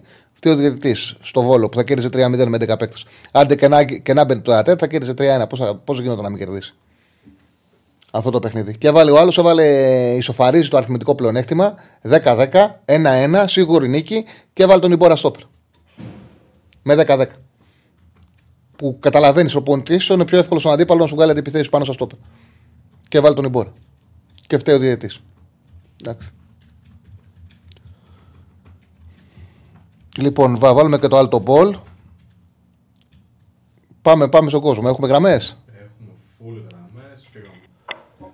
Πάμε στο επόμενο. Χαίρετε. Καλησπέρα, Τσάρλι. Καλησπέρα. Αντώνης ΑΕΚ, τι γίνεται; Καλά, Αντώνη, μια χαρά. Ετοιμα- Σιγά σιγά σε κάνα δύο ώρα θα ετοιμάσουμε για γήπεδο. Λογικό. Πάμε σήμερα.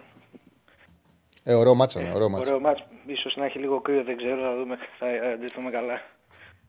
Θέλει και υπομονή, γιατί ο Μάτζιος είναι σκληρός προπονητής. Κατεβάζει πάρα πολύ σφιχτά την ομάδα του σε χαμηλά μέτρα. Θα σου βάλει τον Ντάριντα μπροστά από δύο κεντρικούς σκάφ. Ναι. Καλό για την ΑΕΚ ότι δεν παίζει ο Βεστράτε, είναι το μυαλό στη θέση 6 χαμηλά.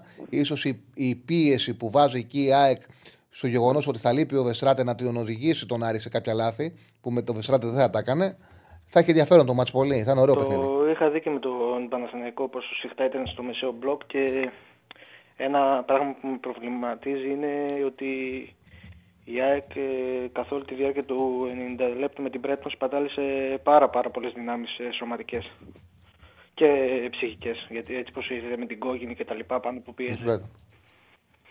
Ε, ναι, αλλά ε, έχουν περάσει μέρες. Δηλαδή είναι Δευτέρα. ναι, εντάξει. Πέρασαν μέρες.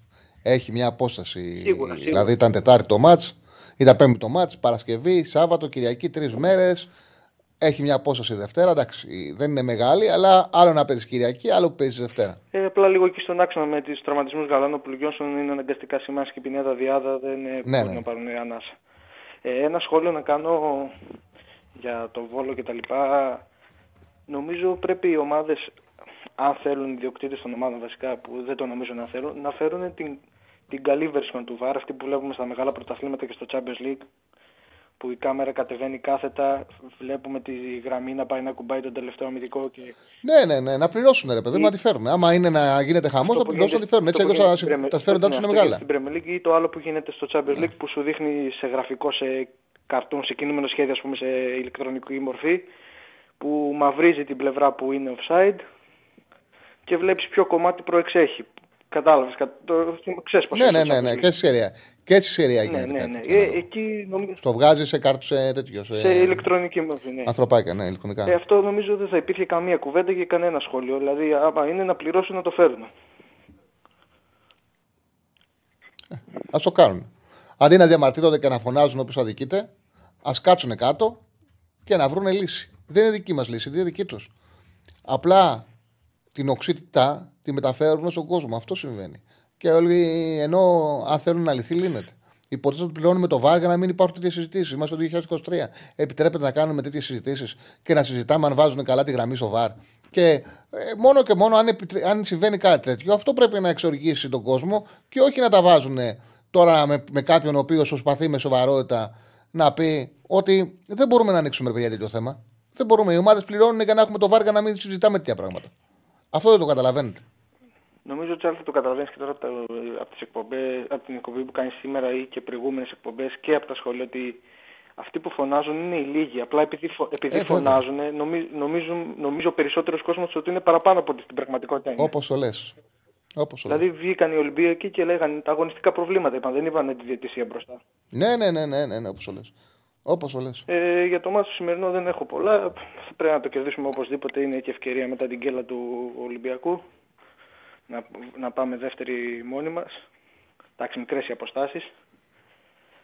Ε, και έτσι ένα τελευταίο σχόλιο για να αφήσω και τις άλλες γραμμές. Κι άλλη γκέλα για τη City. Άρσαν είμαι από εξωτερικό. Πήραμε και εμείς το ματσάκι στο πιο εύκολα από ό,τι δίνει το τελικό σκορ. Έχει μεγάλη ευκαιρία η Είναι- Arsenal να το πάει μέχρι τέλος και να το πάρει. Δείχνει- Αυτή τη στιγμή είναι καλύτερη από τη City. Δείχνει φέτος. η City πολύ ευάλωτη, ειδικά από, τη- δηλαδή έφερε ισοπαλία με μια Τότεναμ που είναι με πάρα πολλές απουσίες και πολύ μειωμένη δυναμική σε σχέση με την αρχή. Δέχεται εύκολα γκολ και επειδή λείπει ο Ντεμπρούιν ε, ακόμα, δεν ξέρω πώς θα επιστρέψει, σε τι κατάσταση θα επιστρέψει. Λένε ότι με τη νέα χρονιά θα επιστρέψει. Επειδή μεγάλο κενό του, του Γκουντογκάν, δεν υπάρχουν οι χαφ για να κάνει αυτό που κάνει πέρσι ο Γκουαρντιόλα και να λειτουργήσει με τρία στόπερ και στόπερ μπροστά από την Έχει τριάδα. πάρα- Δηλαδή παίζει με τριάδα Ακάντζι Ροντρίγκο. Όταν είχε Ντε Μπρόινε, όταν είχε Γκουντογκάν, αυτό γινότανε γιατί είχε τον έλεγχο.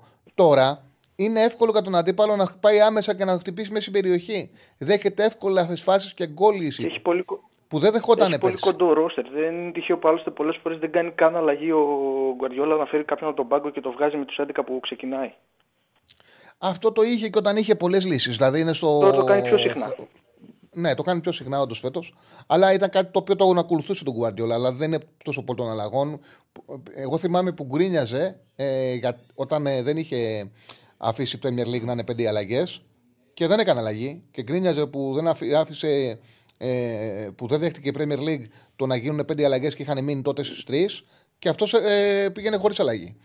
Αλλά οκ, η εντάξει. επιθετικότητα που βγάζει η Arsenal και είναι απίστευτη, είναι πολύ καλή φέτος. Πάρα πολύ καλή έχει ομάδα. πολλούς παίκτες που δημιουργούν, τρέχουν την μπάλα, πατάνε περιοχή και σκοράρουν. Έχει πολλούς παίκτες, είναι η πιο γρήγορη ομάδα αυτή τη στιγμή, σίγουρα στην Πρέμιερ. Δεν θέλω να πω με κάποια υπερβολή να πω στην Ευρώπη, αλλά σίγουρα στην Πρέμιερ είναι η πιο γρήγορη ομάδα. Και είναι πιο εύκολη στο να δημιουργεί καθαρές ευκαιρίες, κλασικές ευκαιρίες. Έχει βελτιωθεί πολύ στα εκτός έδρα παιχνίδια η άμυνά της. Εντός τρώει, αλλά βάζει παραπάνω εύκολα. Έχει βοηθήσει ο Ράις πάρα πολύ Ε, σε αυτό το αμυντικό κομμάτι. Και το πιο σημαντικό, το πιο σημαντικό είναι το εξής. Πήρε τη City με ένα 0. Δεν την πήρε με 4-3. Ναι. Δηλαδή λογική Arsenal. Ένα ματ που για να δείξει τη βελτίωσή της έπρεπε να το κερδίσει, το κέρδισε με ένα 0. Γιατί πέρυσι γιατί έχασε το πρωτάθλημα η City; Γιατί δεν είχε παίξει τα δύο μάτς με την. Η Arsenal, συγγνώμη. Δεν είχε παίξει τα δύο μάτς με τη City, τα έχει στο τέλος και δεν μπόρεσε απέναντί της να είναι ανταγωνιστική. Πέρυσι ήταν πολύ καλύτερη. Τώρα φέτος, για να δείξει ότι μπορεί να πάρει το πρωτάθλημα, έπρεπε να κερδίσει η City. Και την πήρε ένα 0. Ε, θα, έχει τρομερό ενδιαφέρον φέτος. Είναι υπέροχη η Premier. Υπέροχη είναι και η Newcastle πολύ καλή ομάδα που έρχεται από Και πίσω. Aston Villa. Που είναι ομάδα τετράδας και είναι αδικημένη από, τα, ε, από τη τους βαθμολογία της. τραυματισμούς.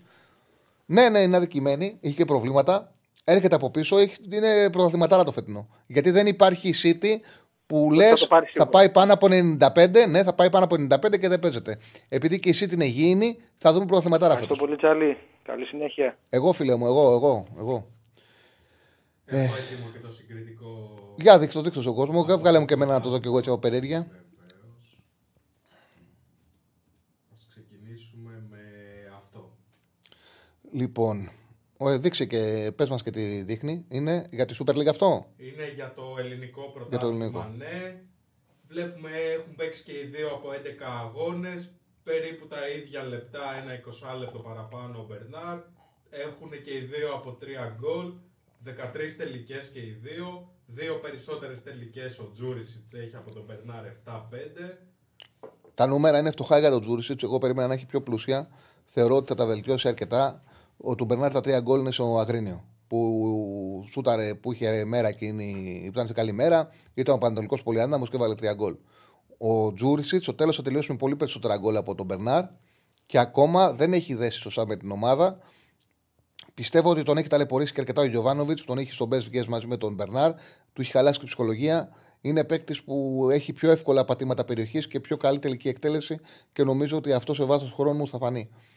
Ε, πάμε και στο, Και στη Euro- στην Europa μετά τι άλλο έχεις να Ε, δείξεις; η Europa θα τα φτιάξω σε λίγο, Ναι. οπότε θα τα δείξω σε λιγάκι. Τα υπόλοιπα νούμερα; Τα υπόλοιπα νούμερα αφορούν ε, assist, key passes, passes γενικότερα.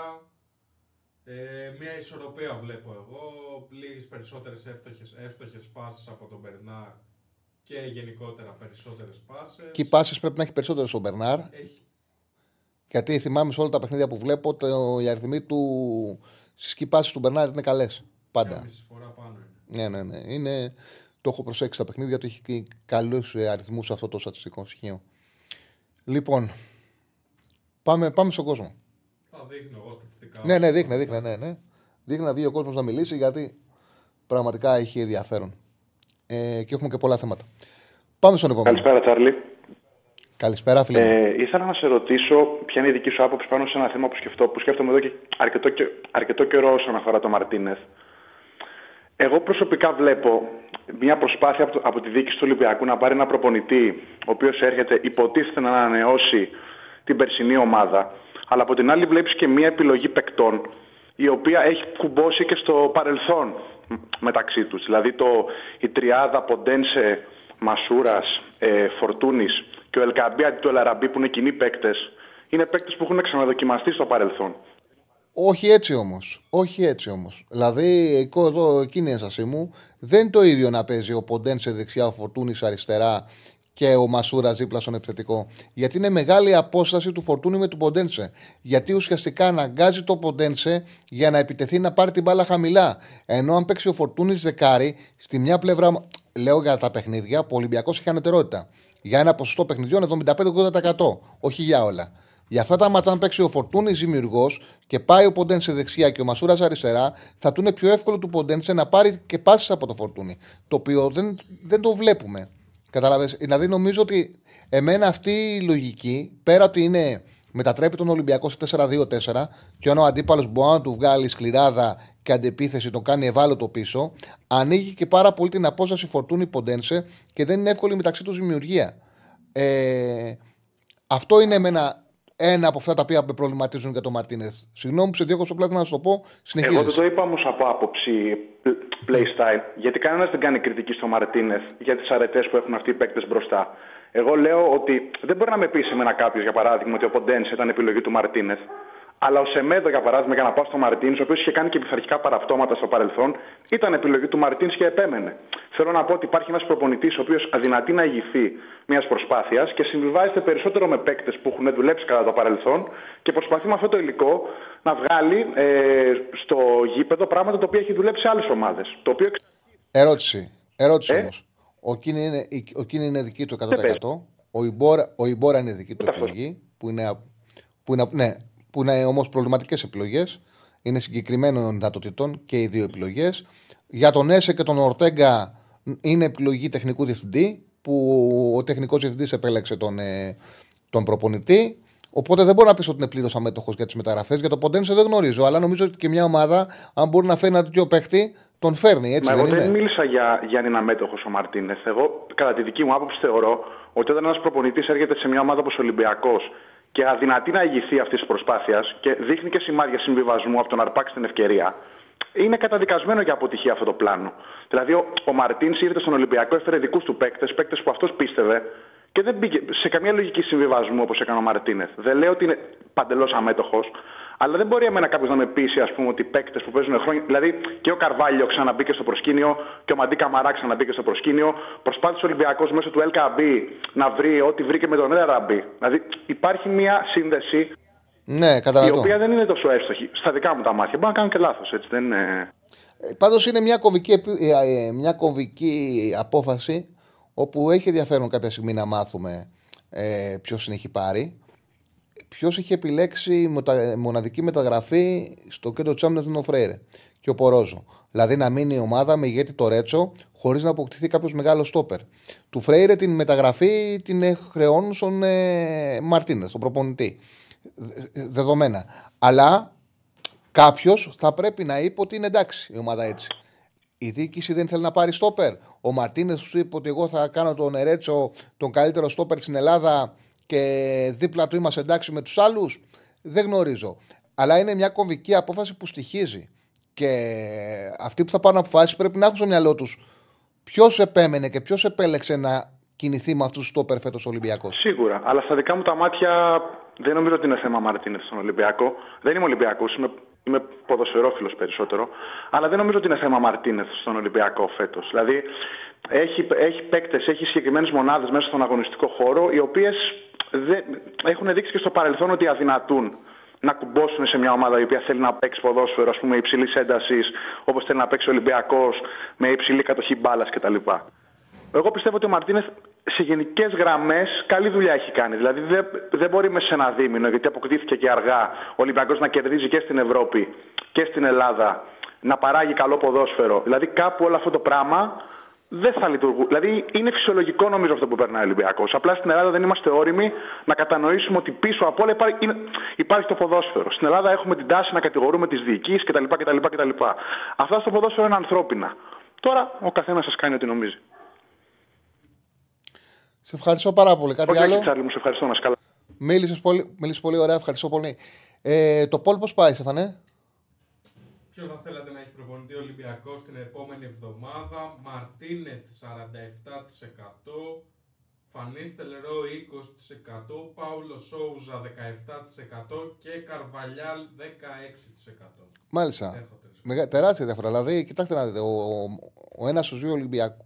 Ένας στους δύο ο, ο φίλαθλο, μάλλον δεν λέω Ολυμπιακοί, γιατί δεν ξέρουμε αν είναι όλοι Ολυμπιακοί αυτοί που ψηφίζουν. Αλλά πρώτος είναι ο Μαρτίνεθ και τελευταίος είναι ο προπονητής που έχει γραφτεί ότι έχεις τι περισσότερες πιθανότητες να αναλάβει. Με μικρή διαφορά βέβαια ο δεύτερο είδο με το τέταρτο. Αλλά μου κάνει εντύπωση που ο Καρβαλιάρ που είναι ο πιθανότερος είναι τελευταίος, είναι η προτίμηση. Πόσοι έχουν ψηφίσει, 340. 340. Και σιγά σιγά θα γίνει, ας αφήσουν το δείγμα να γίνει μεγαλύτερο για να έχουμε έτσι μια καλή άποψη. Γιατί αυτά, αυτά τα ονόματα παίζουν. Δηλαδή θα μείνει ο Μαρτίνεθ και τα άλλα τρία ονόματα είναι που έχουν γραφτεί. Λοιπόν, να πούμε πιθανή εντεκάδα, όχι πιθανή, να πούμε την εντεκάδα του Πάοκ που θα παίξει 6 ώρα με τη Λαμία. Αυτή είναι η εντεκάδα. Κοτάτσκα τα δοκάρια, Σάσρε δεξιά, Ενκόκ Μιχαηλίδης. Παίρνει ευκαιρία ο Μιχαηλίδης και ο Ενκόκ με το, αμυντικό, το αναματικό αμυντικό τρίδημο πάει στο κέντρο της άμυνας ο Λουτσέσκου. Ράφα Σουάρες αριστερά. Ο Σβάμπε το Τσιγκάρα θα παίξουν στον άξονα. Συνεχίζει το rotation, ξεκουράζει ο Μεϊτέ, δεν ήταν και διαθέσιμος. Ο Ντεσπότοφ θα παίξει βασικός, ο Κωνσταντέγιας, ο Βιονικός Τάισον δεν βγαίνει ποτέ. Και ο Τόμας η κορφή της επίθεσης. Ε, πάμε στον επόμενο φίλο. Χαίρετε. Φύγαμε. Καλησπέρα. Καλησπέρα. Από Αγγλία Καλησπέρα, το φίλε. τηλέφωνο. Μ' ακούτε; Ναι, ναι. Θα ήθελα να σας... Σ' ακούω, φίλε, καθαρά. Ορίστε. Σ' ακούω καθαρά. Α, καθαρά. ευχαριστώ πολύ. Ε, θα ήθελα να κάνω μερικές ε, ε, ε, υπογραμμίσεις σε, σε μερικά σχόλια που βλέπω και από διάφορους που έχουν πάρει τηλέφωνο για τις φάσεις ε, του αγώνα με τον ε, Βόλο του Ολυμπιακού χωρίς να είμαι ούτε Βόλος ούτε Ολυμπιακός απλώς ε, είμαι παλιός ε, διαιτητής και θα ήθελα να επισημάνω τα εξής. Ε, καταρχάς ε, ο κ. Παπαπέτρο ε, στην πρώτη κάρτα που έδειξε στον, ε, στο Μίγα θα μπορούσε να κάνει μια παρατήρηση. Δεν, δεν, δεν ήταν κάρτα. Το, φα, το φάουλ δεν ήταν κα- για κάρτα. Μια παρατήρηση ναι, αλλά όχι για κάρτα. Και στη Ε, δεύτερη. για ποιο λέτε; Ορίστε, Για ποια φάση λέτε; στην πρώτη κάρτα που έδειξε στον uh, ποδοσφαιριστή του Βολ. Στο, στο Μίγα, στο Μίγα ναι. λέτε. Ναι, έχετε δίκιο. Ναι, ναι, έχετε δίκιο. Και στο, στη δεύτερη κίνδυνη κάρτα που του έδειξε πάλι, αν δείτε τη φάση, το φάουλ γίνεται πρώτα από τον αμυντικό ο οποίος τρέχει από πίσω και του παίρνει τα πόδια και μετά ο Μίγας βάζει το δεξί του χέρι και τον αποθεί κάπως. Δηλαδή προηγήθηκε φάουλ του, επιθ- του αμυντικού ο οποίος προσπαθούσε να, το, να, να πιάσει τον α, επιθετικό από πίσω ενώ ο Μίγας ήταν αριστερά του. Μπο- μπο- Τη τη θυμάσαι τη φάση; Ε, έχετε απόλυτο δίκιο. Και για τις δύο φάσεις. Απόλυτο δίκιο. Απλά δεν ήθελα να το αναφέρω του Μίγα γιατί είναι που είναι εκνευρισμένοι Ολυμπιακοί. Άμα τους πούμε ότι ήταν και Όχι, αποβολή του Μίγα. μα, Είναι, είναι, θέμα, είναι και θέμα αξιο, Έτσι. αξιοπρέπειας ε, ο- γιατί όταν μιλάμε για διαιτητές ε, πρέπει να καταλαβαίνουμε πέντε πράγματα. Καταρχάς στο πέναλτι που δεν έδωσε στην αρχή που έκανε ο Ρέτσος Το, το πρώτο πέναλτι που είναι κόκκι- πέναλτι και αποβολή. Με πέναλτι αποβολή. Δεν το έδωσε Ναι, ναι. καθόλου. Δηλαδή τον Βαρ τον κρέμα στη κυριολεξία. Και ξέρετε γιατί; Διότι ο άνθρωπος ήταν μακριά από τη φάση. Δεν είχε τη σωστή θέση για να δει τη φάση από κοντά. Να καταλάβει δηλαδή τι, τι Ναι, εντάξει. συνέβη. Το βάρη και αυτό το έχουμε όμως. Το παιδί Ναι, το φώναξε τον. ναι, ε, θε- θε- εγώ- το εγώ- απέτρο και το διόρθωσε. Εγώ όμως, εγώ όμως, δεν μπορώ να δεχθώ τρεις αποφάσεις του ΒΑΡ και μάλιστα ειδικά, ειδικά στο πέναλτι που έδωσε για το offside ενώ προηγήθηκε το φάουλ του El Capitan που παρενόχλησε Capitan, το, το αμυντικό. Ναι, ναι, αυτό, ήταν φάουλ. Αυτό ήταν οφθαλμοφανέστατο. Δηλαδή δεν κοιτάς εκεί για offside. Εκεί κοιτάς συγκεκριμένη φάση. Βλέπεις τον, τον, αμυ- τον, ε, επιθετικό παρενοχλεί τον αμυντικό για να πάρει θέση. Εγώ το είπα στο ξεκίνημα, μπορεί να με Το άκουσα, ακούσατε. το άκουσα, το Απόρρισα- άκουσα και το, και, Απόρρισα γιατί και- πανηγύρισαν. και συμφώνησα. Απόρρισα. Εγώ όταν, όταν άκουσα ότι πάει για το βάρ, νόμιζα ότι πή- πήγαινε για το φάουλ. Ναι, ναι. Δεν είχα καμιά ε, υποψία για, για το offside. Βέβαια, εντάξει, από, τη, από την ε, θέση που, που έχεις τώρα στην εικόνα και μάλιστα εγώ τώρα σε ένα λάπτοπ βλέπω το, το, τον αγώνα από, ε, στην Αγγλία από, πώς το λένε, Από υπολογιστή από το ναι, λάπτοπ. α- ναι, αλλά ό, όχι όπως με, α- με, από συνδρομητικό κανάλι. Είμαι, πώς το λένε, ε, hacker που λένε. Οκ, εντάξει. Εντάξει, ε, τι να κάνουμε, δεν, δεν, δεν υπάρχει άλλος τρόπος να δεις αγώνες στην Ελλάδα. Ε, αυτά ήθελα να πω και ε, εκείνο που μου προξένει την εντύπωση και δεν ξέρω γιατί δεν το έδειχνα, δεν ξέρω αν υπάρχει κάποια ε, διαταγή.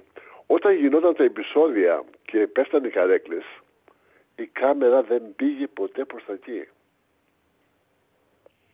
Ναι, αυτό είναι ε, μια απόφαση του συνδρομητικού καναλιού να δείχνει μόνο όταν συμβαίνει στο γήπεδο και να αγνοεί τα υπόλοιπα. Ε, μια απόφαση που έχει υποστηρικτές, έχει και κάποιους που δεν την υποστηρίζουν. Συγγνώμη. Κατά την άποψή Ναι. μου, είναι υπερβολή το να γίνονται τέτοια επεισόδια και να μην έχουμε καν εικόνα για το τι συμβαίνει. Δεν λέω να τους κάνουμε πρωταγωνιστές, δεν λέω να επιμείνουν, αλλά τουλάχιστον να δείχνανε λίγο και μετά να το τραβάγανε, να ξέρουμε γιατί, Γιατί, διακόπτει το ακριβώς, παιχνίδι. Δεν μπορεί να, εγώ- είμαστε, εγώ έχω να την- πηγαίνουμε στα τυφλά. Εγώ έχω την εξής απορία. Όταν ο αθλητικός δικαστής, εάν επελε, ε, επεμβεί για αυτό το ζήτημα, τι θα δει; Μόνο τα καθίσματα που, που πήραν φωτογραφίες μετά το, τον αγώνα; Έχω τη βεβαιότητα ότι υλικό σίγουρα υπάρχει. Εντάξει, Άμα υπάρχει, εντάξει. Αυτό ήθελα να πω, τίποτα άλλο. Ευχαριστώ Γιατί πολύ. επιλέγουν, επιλέγουν από ποιες κάμερες θα δείξουν στον κόσμο. Μακάρι, Καταλαβαίνεις, μακάρι, δεν είναι μα- σημαίνει μακάρι ότι- να έχουν και κάμερες να δείχνουν και αυτούς που ε, κάνουν ε, ε, τα διάφορα ε, πράγματα εκεί με τις κροτίδες, με του φωτοβολίδες και τα συναφή. Αλλά δυστυχώς αυτό είναι άλλη υπόθεση. Σε ευχαριστώ Και πάρα εγώ. πολύ. Γεια σας. Για το φίλο που λέει απαγορεύεται, αυτή είναι οδηγία της UEFA. Το ελληνικό πρωτάθλημα έχει να κάνει με τη Super League. Είναι επιλογή των καναλιών. Και στο ξαναλέω, ότι για, για πολλούς είναι σωστή επιλογή. Θεωρώ για μένα, ναι, η άποψή μου είναι αυτό, ότι δεν πρέπει να υπάρχει και μια τόσο μεγάλη υπερβολή. Δηλαδή δεν πρέπει να φτάνουμε σε ένα όρο, σε, σε, σε ένα όριο που λες ότι εδώ δεν υπάρχει δημοσιογραφική πληροφόρηση. Καταλαβαίνω να μην πρέπει να γίνονται και δεν πρέπει να γίνουν πρωταγωνιστές και εγώ είμαι πολύ αντίθετος. Οπότε, αν μου λέγατε είτε να τα δείχνουν όλα, είτε να, δείχνουν, να μην δείχνουν τίποτα, θα έλεγα να μην δείχνουν τίποτα. Αν πρέπει να πάμε στα δύο όρια. Όμως θεωρώ ότι το σωστό πάντα πρέπει να υπάρχει και ένα μέτρο. Οπότε, ίσως θα έπρεπε να υπάρχει το ξεκίνημα το ότι γίνεται και μετά να το τραβήξουν, να, να, να πάρουν από εκεί την κάμερα, ώστε να μην γίνονται αυτοί οι πρωταγωνιστές αλλά να υπάρχει και μια ε, ενημέρωση να μην είμαστε τελείως ατυφλά. Ε, πάμε στον επόμενο. Χαίρετε. Καλησπέρα, Τσάλι. Καλησπέρα. Καλησπέρα. Γιώργος από Διόνυσο, Ολυμπιακός. Ε, Καλησπέρα. πήρα να μιλήσω και εγώ λίγο για τον Μαρτίνεφ, γιατί είχα πάει δυστυχώ από κοντά και είδα το διασυρμό στο Φράιμπουργκ. Ε, για μένα έχασε πάρα πολλά εκείνη τη βραδιά ο Μαρτίνεφ. Έδειξε ότι ίσως δεν, δεν μπορεί να υποστήριξει το, το βάρος που έχει ο πάγκος του Ολυμπιακού. Θέλω να σου, πω- θέλω να σου, πω, θέλω να σου πω κάτι όμως. Ναι. Γιατί και εγώ έχω πολλέ αμφιβολίε για τον Μαρτίνες. Ναι. Δεν έχω πιστεί και έχω εξηγήσει και τα πλάνα του δεν έχω πιστεί. Δεν μπορούμε όμως να αφήνουμε στο περιθώριο το γεγονός ότι οι παίκτες έδειξαν να, το, ξυ- να τον στηρίζουν. Όχι, Οι ίδιοι 100%, ποδοσφαιριστές ναι, ήταν ναι, που φάγανε τα το πέντε γκολ. καταλαβαίνω εγώ. Σημαίνει ότι κάτι κάνει καλά κι αυτός. Ναι. Όχι. Ότι τους έχει κερδίσει. Έδειξαν όλοι ότι. Λα, όλοι. Ο Μπιέλ δεν τον στηρίζει, ρε παιδί μου, οκ, το γνωρίζουμε. Ναι.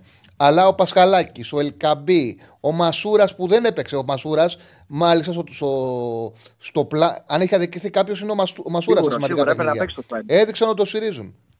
Ναι, όχι, ναι, έχεις δίκιο. Απλά εγώ το λέω με την έννοια ότι για εμά που πήγαμε εκεί πέρα τώρα πέντε ώρες ταξιδεύουμε εμείς από το Μόναχο π.χ. μέσα στο κρύο, μέσα στο χιόνι, να μας παρουσιάσει κάτι τόσο, τόσο αδιάφορο, με μια ήττα με κάτω τα χέρια, χωρίς να έχουμε τίποτα από τον οποίο να κρατηθούμε. Και εμένα με πείραξε και περισσότερο το γεγονός ότι στο τέλος του παιχνιδιού ε, ο Φορτούνης ήταν αυτός που μάζεψε τους λίγους που έμειναν έξω και ήρθαν στο σημαίακι και φάγανε αυτοί όλο το, το βίσιμο και την κριτική.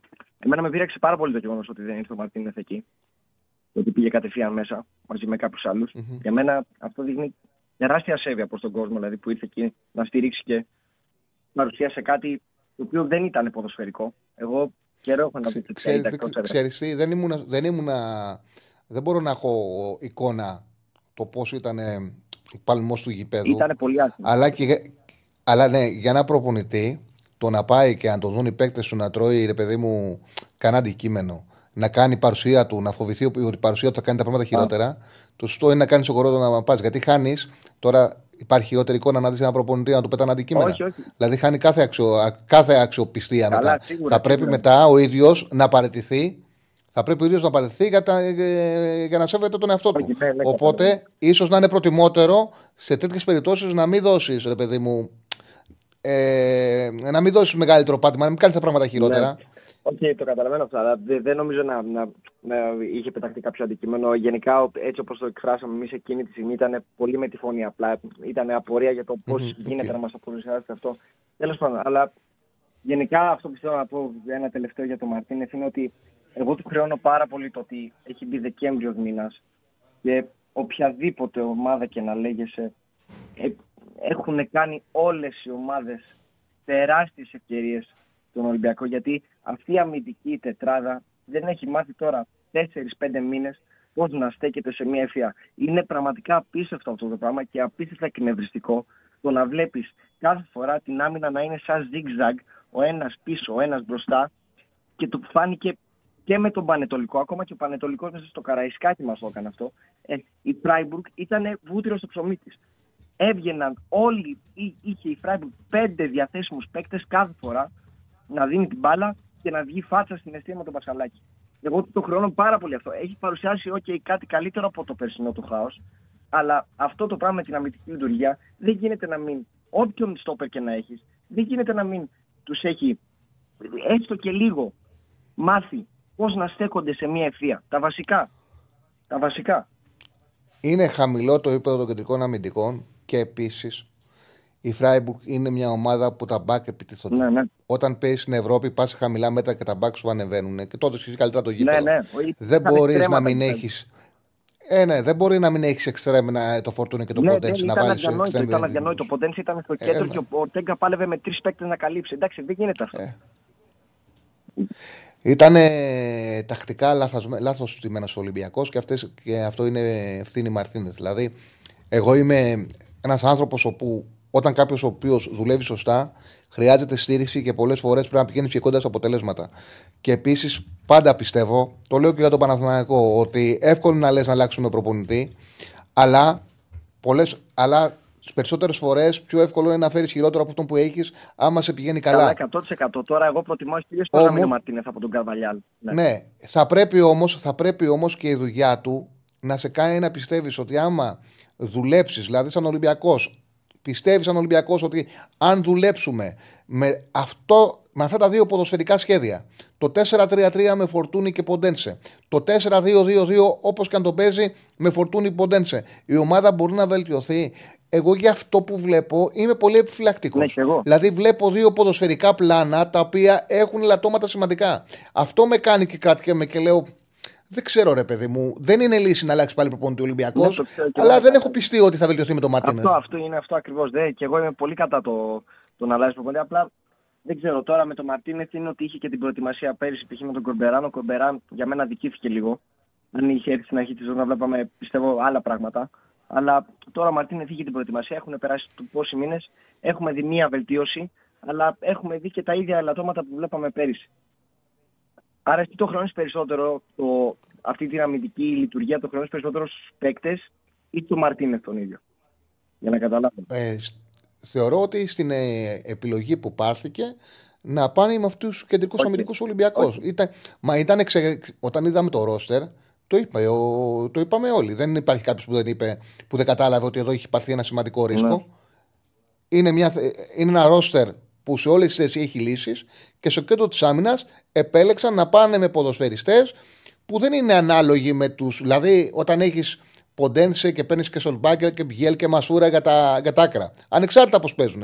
Όταν έχεις το Φορτούνι, όταν έχεις ε, Καμαρά και παίρνεις και τον Έσε. Δεν μπορείς να μου έχεις ε, Ρέτσο, ε, Ελ, Ελ Καμπή και παίρνεις και Γιώβετιτς και έχεις και Λαραμπή. Ναι. Και αφήνεις στο κέντρο άμυνας Ρέτσο, Φρέιρε, Πα- Ντόι, ε, Πορόζο, Ντόι. Πάει να πει ότι εδώ έχει πάρθει μια απόφαση. Ναι, ναι. Και κάποιος του είπε: Είμαστε εντάξει. Αυτός που τους είπε: Είμαστε εντάξει, αυτός έχει και την ευθύνη κατά την άποψή μου. Ναι, ναι. Πολύ. Εντάξει, ευχαριστώ πολύ. Σε ευχαριστώ πολύ. Να είσαι καλά. Να είσαι καλά, φίλε μου. Να είσαι καλά. Ε, Πώς πάει το Πολ, Το Πολ, ε, ποιον θα θέλατε να έχει προπονητή Ολυμπιακός την επόμενη εβδομάδα, το ερώτημά μας, 560 και, πε- και πλέον ε, ψήφοι. Μαρτίνε θα απαντάει το 46%, Φανίστελ Ρόι το 24%, Πάουλος Σόουζα 16% και Καρβαλιάλ 15%. Όσο μιλάγατε τώρα με τον... Δεν έχει αλλάξει κάτι, αλλά είναι νομίζω του Καρβαλιάλ έχει σταθεροποιηθεί τελευταίος. Που Και είναι. όσο μιλάγατε τώρα, εγώ έπαιζα συγκριτικό Τζούριτσι Μπερνάρ από ευρωπαϊκά. Από Europa, μάλιστα. μάλιστα. Ναι, έτσι να βλέπει ο κόσμος. Λοιπόν. Και ό,τι θέλετε, ό,τι έχετε στο μυαλό σας από στατιστικά, επειδή πλέον μπορούμε και βρίσκουμε τα πάντα και από ευρωπαϊκό ποδόσφαιρο, άμα θέλετε να δείξουμε κάτι η Αγγλία, κάτι... μπορεί να μου το λέτε και να το ετοιμάζω και σε μια εκπομπή να σας το δείχνουμε. Δηλαδή, ειδικά σε εκπομπές που δεν έχουμε full δράση, να ασχολούμαστε με το προηγούμενο παιχνίδι, τα πάντα μπορεί να βρούμε και να το παρουσιάσουμε. Μας πει ο Θανάσης που είναι και μέσα να βλέπει την εκπομπή άμα έχουμε πρόσβαση σε β' εθνική.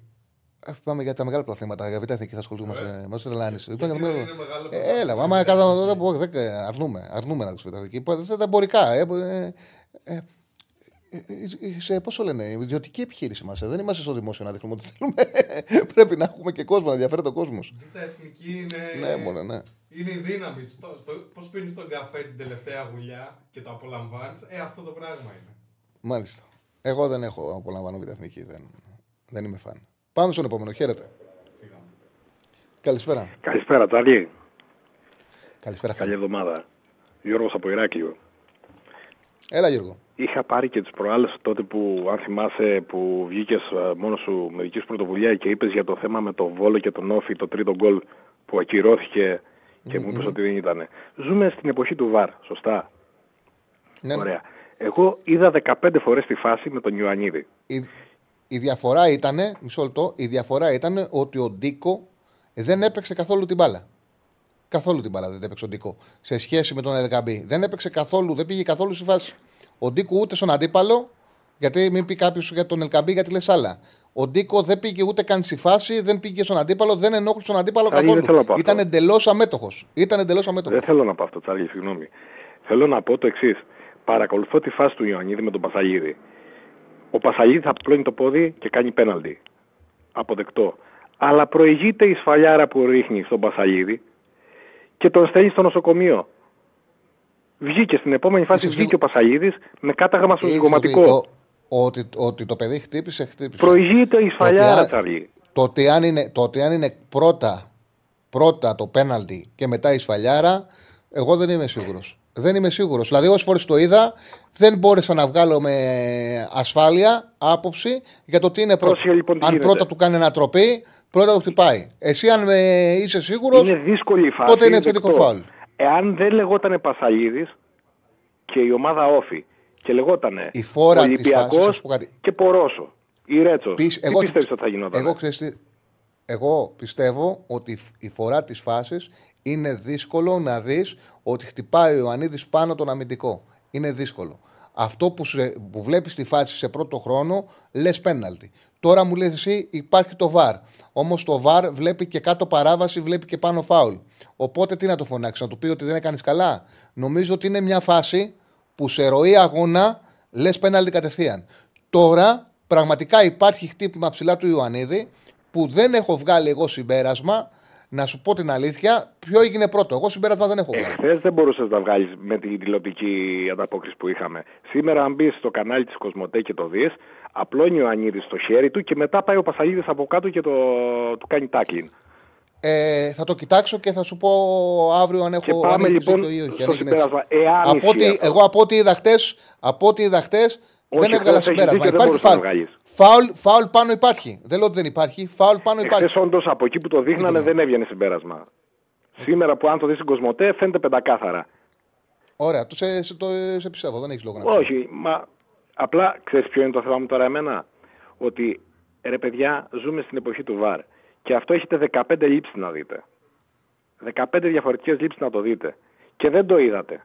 Μα αυτό όμως καθορίζει όλο το μάτς μετά. Γιατί ο Όφη μέχρι και το 60 έπαιζε στα ίσα, ίσα του Παναθηναϊκού. Είχε τέσσερις ευκαιρίες και ο Παναθηναϊκός είχε ένα σούτα από μακριά με το Βιλένα. Κοίτα, ο τρόπος που παίζει ο Όφη, αν κράταγε το 0-0, επειδή παίζει με 2 φορ και 3 στόπερ και το ξέρει αυτό το παιχνίδι και έχει επικίνδυνο επιθετικό δίδυμο, ε, είναι επικίνδυνος. Πράγματι, ο Παναγιακό σου καθάρισε μάτι- το μάτι εύκολα μετά, γιατί επένδυσε στο 1-0. Αυτό είναι μια πραγματικότητα. Επένδυσε στον γκολ που πήρε προβάδισμα, έδωσε χώρους και στην αντεπίθεση του ήταν πολύ εύκολο μετά να το καθαρίσει το παιχνίδι, χωρίς να χρειαστεί να το ανοίξει την άμυνα. Δηλαδή, έχει δίκιο ότι το δύσκολο για τον Παναθηναϊκό ή για οποιαδήποτε ομάδα είναι να κάνει τον στον όφη το 1-0. Το 1-0 από τη στιγμή που το έκανε, του έκανε πιο εύκολο το παιχνίδι. Ε, το, το δεύτερο γκολ που βάνει ο Αϊτόρ, βλέπω το βούρο και φεύγει, έφτασε στο πεδίο του Άρεος με το τάκλι που έκανε. Έχεις δίκιο, τον εξέφεσε. Δεν υπάρχουν όμως πολλά εξτρέμ να κάνουν αυτή την κίνηση.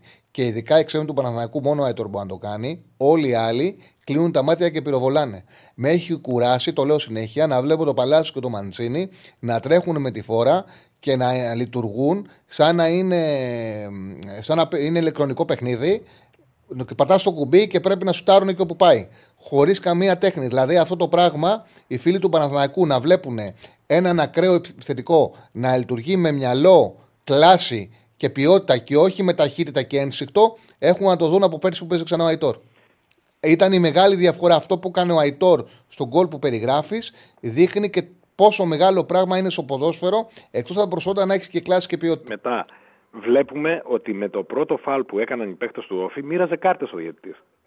Τις μοίραζε, απλόχερα. Δύο φορές βγήκαμε αντεπίθεση στο πρώτο ημίχρονο και δεν έδωσε ούτε προειδοποίηση σε παίχτη του Παναθηναϊκού. Ούτε προειδοποίηση. Και πάμε και στο τελευταίο. Θέλω να θερμοπαρακαλέσω τη διοίκηση, αν ακούει κάποιος, να δώσει εμπιστοσύνη στον Νταμπράουσκα.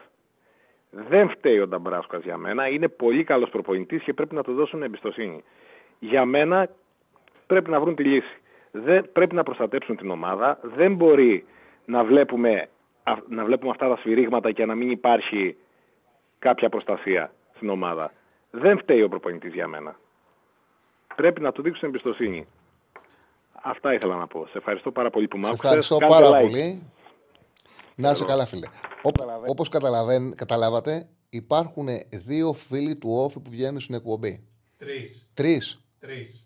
Τρει. Ε, Εγώ τρεις έχω μετρήσει. είναι πάντως ο,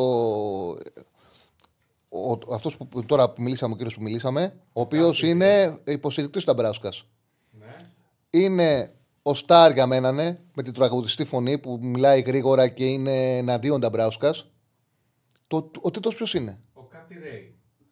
Α, και είναι ο Κάτι Ρέι, δεν είναι αυτός; Νομίζω είναι δύο. Είναι, Γιατί μας έλεγε ο Κάτι Ρέι ότι δεν είμαι. ο- Ε, με αυτόν, με, με το σημερινό τον μπέρδεψε. Γι' αυτό ήθελα να πω ότι, μπέρδε, ε, ότι το μπέρδεμα έγινε, αλλά ο ένας από τους δύο είναι Νταμπράουσκας και ο Κάτι Ρέι είναι κοντά στον Νταμπράουσκας. Νταμπράους, ο Κάτι Ρέι θέλει να παίζει ο Νταμπράουσκας ε, 3-5-2 με εξτρέμ όμως. Δεν θέλει 3-5-2 νομίζω καθόλου, δεν του αρέσει. Θέλει ένας σ- άλλος σύστημα, αλλά τέλος πάντων είναι εναντίον του Νταμπράουσκα. Του κάνει κριτική. Ενώ ο, ο φίλος που βγήκε τώρα, που δεν έχει τόσο τραγούδι στη φωνή, έχει πιο μεστή φωνή ε, και την κριτική προφορά, αλλά με πιο μεστή φωνή, είναι υποστηρικτή του Νταμπράουσκας.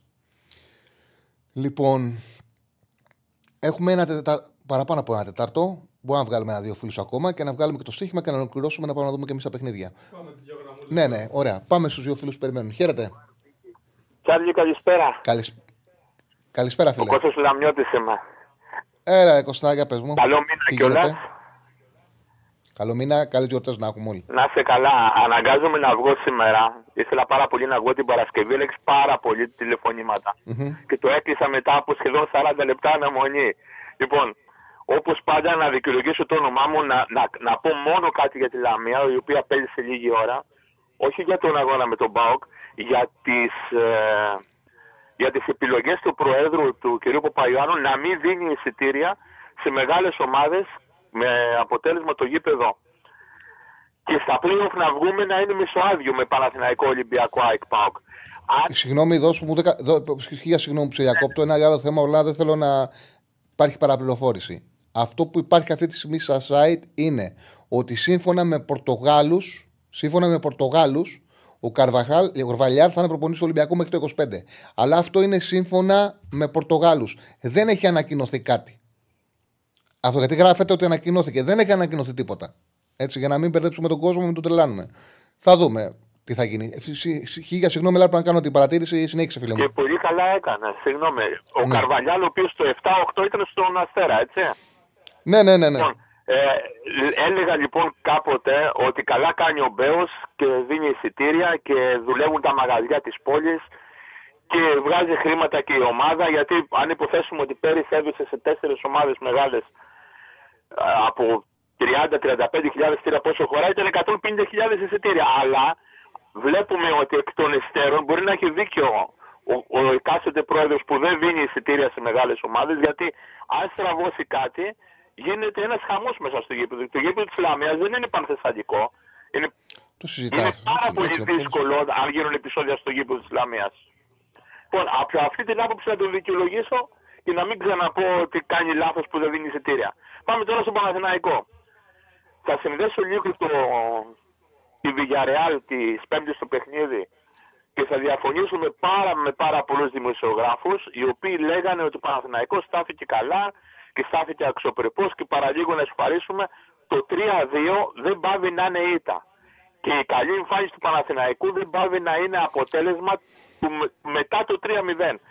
Ένα 3-0 δεν ε, καθιστά τη- την ομάδα που προηγείται να τρώει σίδερα. Χαλαρώνουν έτσι αλλιώς. Συν βέβαια. Απλά. Να ολοκληρώσω. Απλά, α, ε, θα- απλά, απλά να σου το πω γιατί είναι πάνω, σε- πάνω στην ίδια Πες μου, λογική. Συγγνώμη. Ε, δεν μπορώ να μην σου το πω. Εύκολα πάει το 3-0-5-0. Το είδαμε και με τον Ολυμπιακό. Για να πάρεις την μπάλα και να κάνεις το 3-0-3-2, να έχεις γκολ που σου ακυρώθηκε, να έχεις δύο καλές ευκαιρίες, μεγάλες ευκαιρίες, το σου του Αϊτόρ και το τέατε του Ιωαννίδη, πάει να πει ρε παιδί μου ότι και κάτι έχεις δουλέψει καλά. Με το που μπήκε ο Ιωαννίδης, έβαλες τρία γκολ, τα δύο μέτρησαν και έκανες και δύο πραγματικά πολύ μεγάλες ευκαιρίες. Κάτι είναι και αυτό.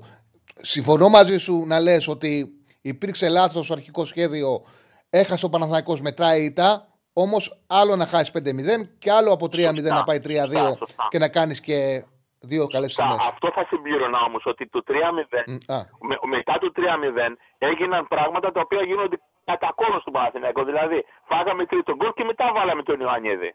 Έτσι. Φάγαμε τρίτο γκολ και μετά πέ- παίξαμε όπως θα έπρεπε να παίξουμε. Και δεν μπορώ να καταλάβω αν μας πει κάποιος, αν όχι ο Ιβάν, τουλάχιστον ο Κότσης που κάθεται δίπλα του ή ο κ. Κολομπούρδα, αν ο Σπόρα και ο Κότσιρας είναι αναπληρωματική. Δηλαδή, αν υποθέσω εγώ ότι πήγε στη Villarreal με τον αναπληρωματικό center με το αναπληρωματικό δεξιμπάκ, με το αναπληρωματικό ε, center back να παίζει stopper, ε, με, το, με, με το αναπληρωματικό αμυντικό half κλπ. κλπ. Φτάνω στο συμπεράσμα ότι ο κύριος ε, Γιωβάνοβιτς δεν χτύπησε το παιχνίδι στη Villarreal γι' αυτό και έβαλε αναπληρωματικούς. Λοιπόν, το κλείνω αυτό με τη Villarreal και πάω στο χτεσινό παιχνίδι να αναφερθώ ατομικά, όπως συνηθίζω περίπου σε τέσσερις παίχτες. Απλά τη βασική δεκάδα έβαλε και τον, ε, με τον Σπόρα είναι βασικό σεντερφόρ. Δηλαδή ένα λάθος έκανε το οποίο το πλήρωσε πολύ γιατί ήταν το πιο κατάλληλο παιχνίδι να βάλει το Σπόρα. Δεν υπήρχε πιο κατάλληλο παιχνίδι να βάλεις απέναντι σε μια ομάδα που πρεσάρει φόρ, ο οποίος είναι μη συμμετοχικός και ο φόρ θα παίζει στο ύψος της έντρας. Αυτό το πράγμα και μόνο, και αυτό μόνο και μόνο το πράγμα τον έπνιξε τον Ο Παναθηναϊκό. Κότσερα είναι βασικός. Ε, Εντάξει, δεν είναι μια, άλλη- μια, ε, μια απόφαση, είναι μια επιλογή. είναι. Δεν, είναι, δεν αλλοιώνει. Δεν αλλοιώνει. Ο Βαγγέλης δεν ήταν επιβαρημένο. Ο Ιωαννίδης είναι μόνο. μόνο ο, Βαγγέλης δεν είναι ουσιαστικά- επιβαρημένος. ο, Ιωαννίδης με- ο Βαγανίδη με τον Κότσιρα τι μοιράζονται τις φάσεις. Τη Να θέση. το δεχτώ. Ο Ιωαννίδης είναι το τέτοιο. Να το δεχτώ. Να μιλήσω λοιπόν για τον χθεσινό παιχνίδι. Να, να πω για την κούρσα του Σέγκεφελτ των 30 μέτρων που δείχνει πάρα πολλά πράγματα για τη συμμετοχή στο παιχνίδι στο, στο δεύτερο γκολ νομίζω ότι είναι. Στο δεύτερο γκολ πιστεύω ότι είναι. Να μιλήσω επίσης για τον Ναι, στο Αϊτόρ. Κολταϊτόρο. Κολταϊτόρο. Ναι, να μιλήσω επίσης για τον Αϊτόρ, ο οποίος αν επανέλθει, αν επανέλθει, θα είναι πάρα πάρα πολύ μεγάλη μεταγραφή για τον Παναθηναϊκό, γιατί ακόμα δεν έχει επανέλθει. Και θα το συνδυάσουμε με την ε, επάνωδο του Χουάνκαρ. Βέβαια, ο Μπλαντένοβιτ δεν είναι μη υπολογίσιμος παίκτης, αλλά το δίδυμο Χουάνκαρ Αϊτόρ πέρυσι είχε δέσει πάρα πολύ. Αν υποθέσουμε ότι γυρνάει ο Χουάνκαρ και γυρνάει και ο Αϊτόρ εντός εισαγωγικών, η αριστερή πλευρά του Παναθηναϊκού δεν θα είναι η ίδια. Γιατί ο Μπλαντένοβιτς είναι πολύ καλά επιθετικά, αλλά αμυντικά δεν είναι καλός. Το είδαμε και στη Βιγεράλ αυτό, το είδαμε και χτες. Γιατί στο πρώτο ημίχρονο ο Παναθηναϊκός κινδύνεψε το 4 με 0, είναι μαγική εικόνα. Ο Παναγιακός έχει έναν αριστερό μπακ που για πολλά χρόνια, τα τελευταία, τουλάχιστον δύο, για δύο σεζόν, ε, έδινε πολλά πράγματα και αμυντικά και επιθετικά, όπου ήταν μια μόνιμη πηγή κινδύνου για τις αντίπαλες άμυνες, που κάνει ένα κακό ξεκίνημα και μετά συνέβη αυτό κιόλας με το παιχνίδι με τον Ολυμπιακό και έχει μείνει πίσω. Ο Χουανκάρ πρέπει να ξαναγίνει βασικός, να ξαναβρει το καλό του εαυτό και ο Μλαντένοβιτ αποκτήθηκε σαν μια στοχευμένη κίνηση ε, λόγω των επιθετικών δυνατότητων που έχει να μπαίνει από τον πάγκο και να προσφέρει στο τέλος απέναντι σε κουρασμένες ομάδες την σπουδαία σέντρα που διαθέτει. Γιατί έχει τρομερό επίπεδο σέντρας, αλλά δεν πρέπει. Ναι, ναι, ναι. Με, το- και με τον Πάουκ. Αλλά. Ε, Πώς το λένε, δεν είναι για βασικός. Δεν είναι για πρώτη επιλογή σε όλα τα παιχνίδια, γιατί όπως λες πολύ σωστά, έχει πρόβλημα πίσω πολύ σημαντικό. Θα μιλήσω για τον Λοντίγκιν και το παραδέχθηκε ο Γιωβάνοβιτς ότι τον έχει αδικήσει και που πάρα πολύ καλά έκανε για να μην το χρεώνω. Μόνο τα κακά να το χρεώνω και τα καλά. Πάρα πολύ καλά έκανε που εμπιστεύτηκε τον Μπρινιόλη επιβραβεύοντά τον α, για, την προσ- για τη γενική του προσφορά στη Villarreal. Αλλά χτε που έβαλε τον Λοντίγκιν και το παραδέχτηκε τον έχω αδικήσει τον Λοντίγκιν, ο Λοντίγκιν ήταν πάρα πολύ καλός. Κάνει τρεις επεμβάσεις οι οποίες είναι καθοριστικές στο πρώτο ημίχρονο και, και πιστώνεται και την assist στον Ιωαννίδη. Βγαίνει μια assist από πίσω φοβερή από τον Λοντίγκιν. Δεν θα πω ότι μιμείται του Μπρινιόλη, θα πω ότι ήταν η σάξα του Μπρινιόλη. Και θα καταλήξω να μιλήσω για την Ιωαννίδη. Εγώ θα θυμάσαι ότι α, ακόμα πριν λίγο καιρό πίστευα ότι, και πιστεύω ακόμα ότι ο Σπόρερ έχει κινήσει σεντερφόρ τις οποίες ο Ιωαννίδης δεν είχε. Βέβαια θα, Κοίταξε να δεις, προσπαθώ, να- προσπαθώ να το ξεχάσω. Ο, ο πρώτος μου το θα, θυμίζει. δεχτώ, θα, θα δεχτώ και τη δικιά σου την άποψη και πολλών φίλων μου που μιλάμε ότι ο Ιωαννίδης έχει βελτιωθεί τρομερά, ότι είναι ένα μοντέρνο σεντερφόρ το οποίο κάνει Δεν υπάρχει κάτι που έχει ο Σπόραρ και δεν έχει ο Ιωαννίδη. Απλά ο Σπόραρ κάνει ένα-δύο πράγματα σε αξιοπρεπές επίπεδο έως καλό επίπεδο και 8 σε πολύ χαμηλό επίπεδο. Ο Ιωαννίδης κάνει ένα-δύο πράγματα από αξιοπρεπές μέχρι πολύ καλό επίπεδο και κάνει για τα ελληνικά δεδομένα όλα τα άλλα σε πολύ καλό επίπεδο. Αυτή είναι η διαφορά. θα, θα παραδεχτώ ναι ότι ο Σπόρα είναι πια αναπληρωματικός και θα, θα δώσω τα συγχαρητήριά μου στην Ιωαννίδη γιατί πια σκοράρει. Δεν σκόραρε με τη συχνότητα που, που σκοράρει φέτος. Έχει 11 γκολ, ποτέ δεν- παρακαλώ. Έχει 11 γκολ. Θα μου πεις, Ποτέ δεν. ε- Τώρα βελτιώθηκε. Για το φετινό μιλάμε. Για το φετινό σου μιλάμε, για το φετινό. Ναι, ναι. Ε, θα μου πεις με πέναλτι. Και με πέναλτι νομίζω ότι τα, τα, τα γκολ είναι πάρα πολύ σημαντικά γιατί έχουμε δει να χάνεται πέναλτι με το Βόλο πέρυσι με το Σπόραρ και εντός εισαγωγικών να μας κοστίζει το, το πρωτάθλημα. Ναι, εντάξει, και δεν έχει βάλει όλα με πέναλτι, έχει βάλει και με πέναλτι. Όχι, έχει βάλει και με πέναλτι. Λέω, γιατί από τα, από τα Και με 11 αυτά γκολ Ναι, ναι. υπάρχουν και με πέναλτι. Και τέλος θέλω να κλείσω λίγο και να πω για τη συνέχεια του πρωταθλήματος, η οποία για τον Παναθηναϊκό δεν είναι εύκολη. Δεν είναι εύκολη, όχι γιατί α, δεν έχει παίχτε. Παίχτε έχει. Αλλά έχει χτυπηθεί από ατυχίες. Θα το ξαναπώ πάλι, θα γίνω κουραστικός.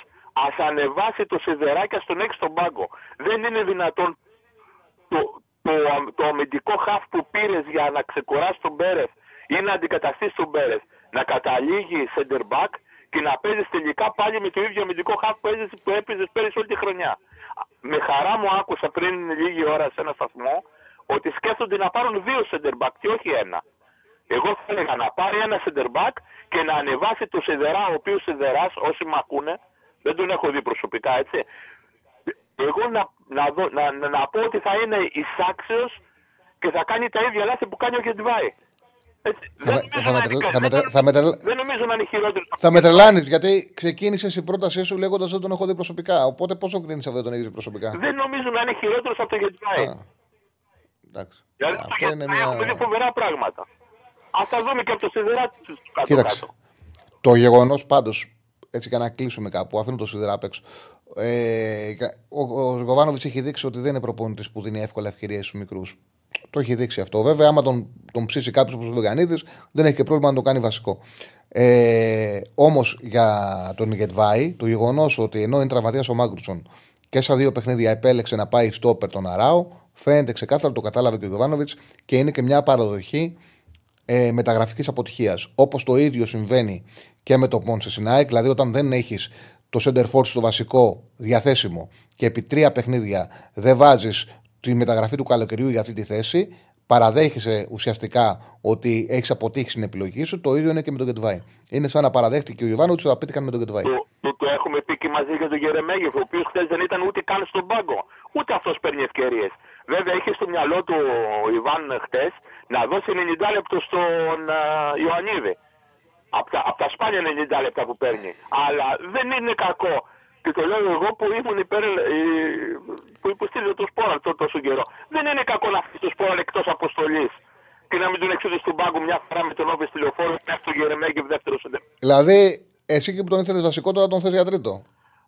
Ναι, Μ' αρέσουν αυτά, όχι. Αυτό είναι το σωστό. είναι, Αυτό είναι μα το δεν σωστό. είναι Να καλό. βλέπουμε την πραγματικότητα. Δεν είναι, ντρο... δεν είναι ντροπή να παραδέχεσαι ότι έκανες λάθος. Ντροπή είναι να μένεις στο λάθος. Ε, μ' αρέσει αυτό που κάνεις. Δεν το λέω. Ε, βέβαια. Μπαίνει και δεν συμμετέχει στο παιχνίδι, δεν συμμετέχει. Σε ευχαριστώ, Να Κώστα. μου, είσαι σε καλά, ευχαριστώ να πολύ. είσαι καλά. Θα τα ξαναπούμε, δεν Να έχω είσαι καλές καλά, γιορτές, θα τα ξαναπούμε. Ε, βέβαια θα ξαναπούμε. Αυτό λυπάμαι καλές γιορτές Να από είσαι τώρα. καλά, να είσαι Ε, καλά δεν- και εσύ. Να είσαι καλά, να είσαι καλά. Τώρα είναι το zoom. Έχουμε μέχρι τις γιορτές Ανακοινώσεις, τίποτα.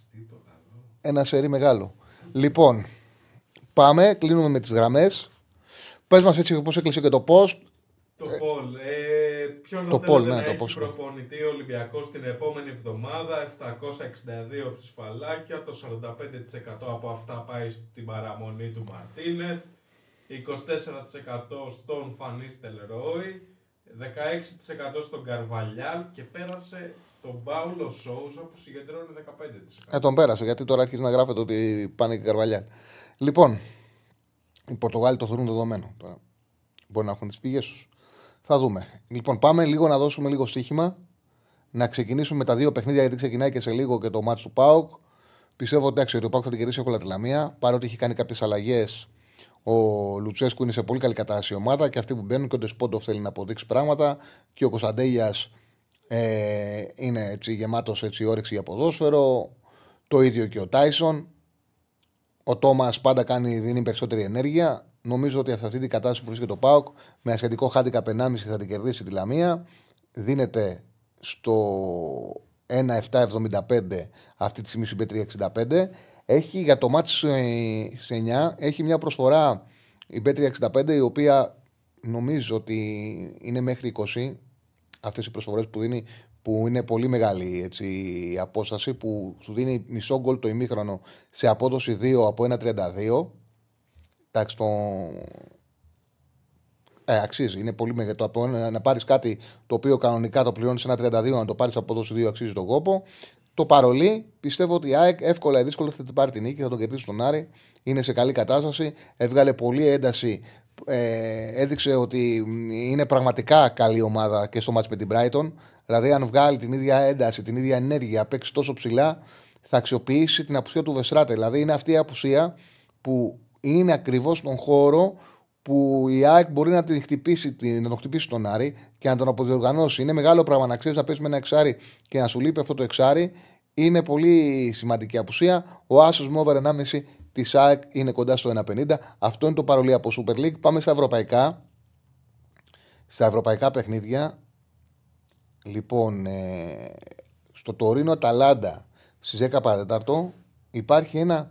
Είναι, δι- και η Αταλάντα φέτος είναι καλά. Δεν έχει καμία σχέση με τις ομάδες Κασπερίνη που θυμόμαστε ταχύτητα, ένταση, ενέργεια. Δεν είναι γρήγορη. Έχει τρία παιχνίδια τα οποία δεν τα έχει κερδίσει και ήταν χειρότερη και στα τρία και με την ε, Ίντερ και στην ισοπαλία που είχε φέρει στην Ουντινέζε και η Τάντο από την Άπολη ήταν η χειρότερη από τους αντιπάλους. Έχασε σωστά, έχασε δίκαιη, δίκαια, δεν βγάζει ταχύτητα. Ε, η Τωρίνο έχει προβλήματα. Ένα πράγμα που μου... σε αυτά τα μάτς, τα Τωρίνο Αταλάντα σκοράνουν και οι δύο ομάδες έχουν έξι συνεχόμενα γκολ γκολ. Και είναι το γκολ γκολ πολύ ψηλά στο 95. Όπως επίσης και στα τελευταία παιχνίδια τα οποία η Αταλάντα δεν τα πήρε, σκόραρε και στα τρία και φυσικά δεν τα πήρε, δέχτηκε γκολ. Οπότε το 1,95 στο γκολ γκολ είναι πάρα πολύ ψηλό και θα κλείσω το παρολί με τον Άσο της Θέλτα. Ε, η Θε- είναι η τελευταία ευκαιρία του Μπενίτεθ. Έχει κάνει ένα πολύ καλό τριετές συμβόλαιο. Όμως όταν δεν κερδίσει, έχει να κερδίσει από την 1η Σεπτέμβρη. Όταν δεν κερδίσει και έχει μόνο μια νίκη και πέφτεις αυτή τη στιγμή, ε, είναι πρόβλημα. Έχεις πίεση. Ε, σήμερα πρέπει να κερδίσει την Κάντιθ. Δεν υπάρχει καμία ομάδα, μα καμία ομάδα στα μεγάλα πρωταθλήματα που να έχει τόσο μεγάλη διαφορά στα 6 points μετά 6 goal. Είπε για ένας φίλος, ε, μου έστειλε ένας φίλος πριν μήνυμα, ότι αν μπορούμε να δείξουμε 6 difference από Premier League, ασφαλώς μπορούμε να το δείξουμε και με το πρώτο κενό θα το κάνουμε. Θα το κάνουμε. Ασφαλώς τα πάντα μπορούν, τα πάντα υπάρχουν. Πλέον τα πάντα μπορούμε να δείξουμε.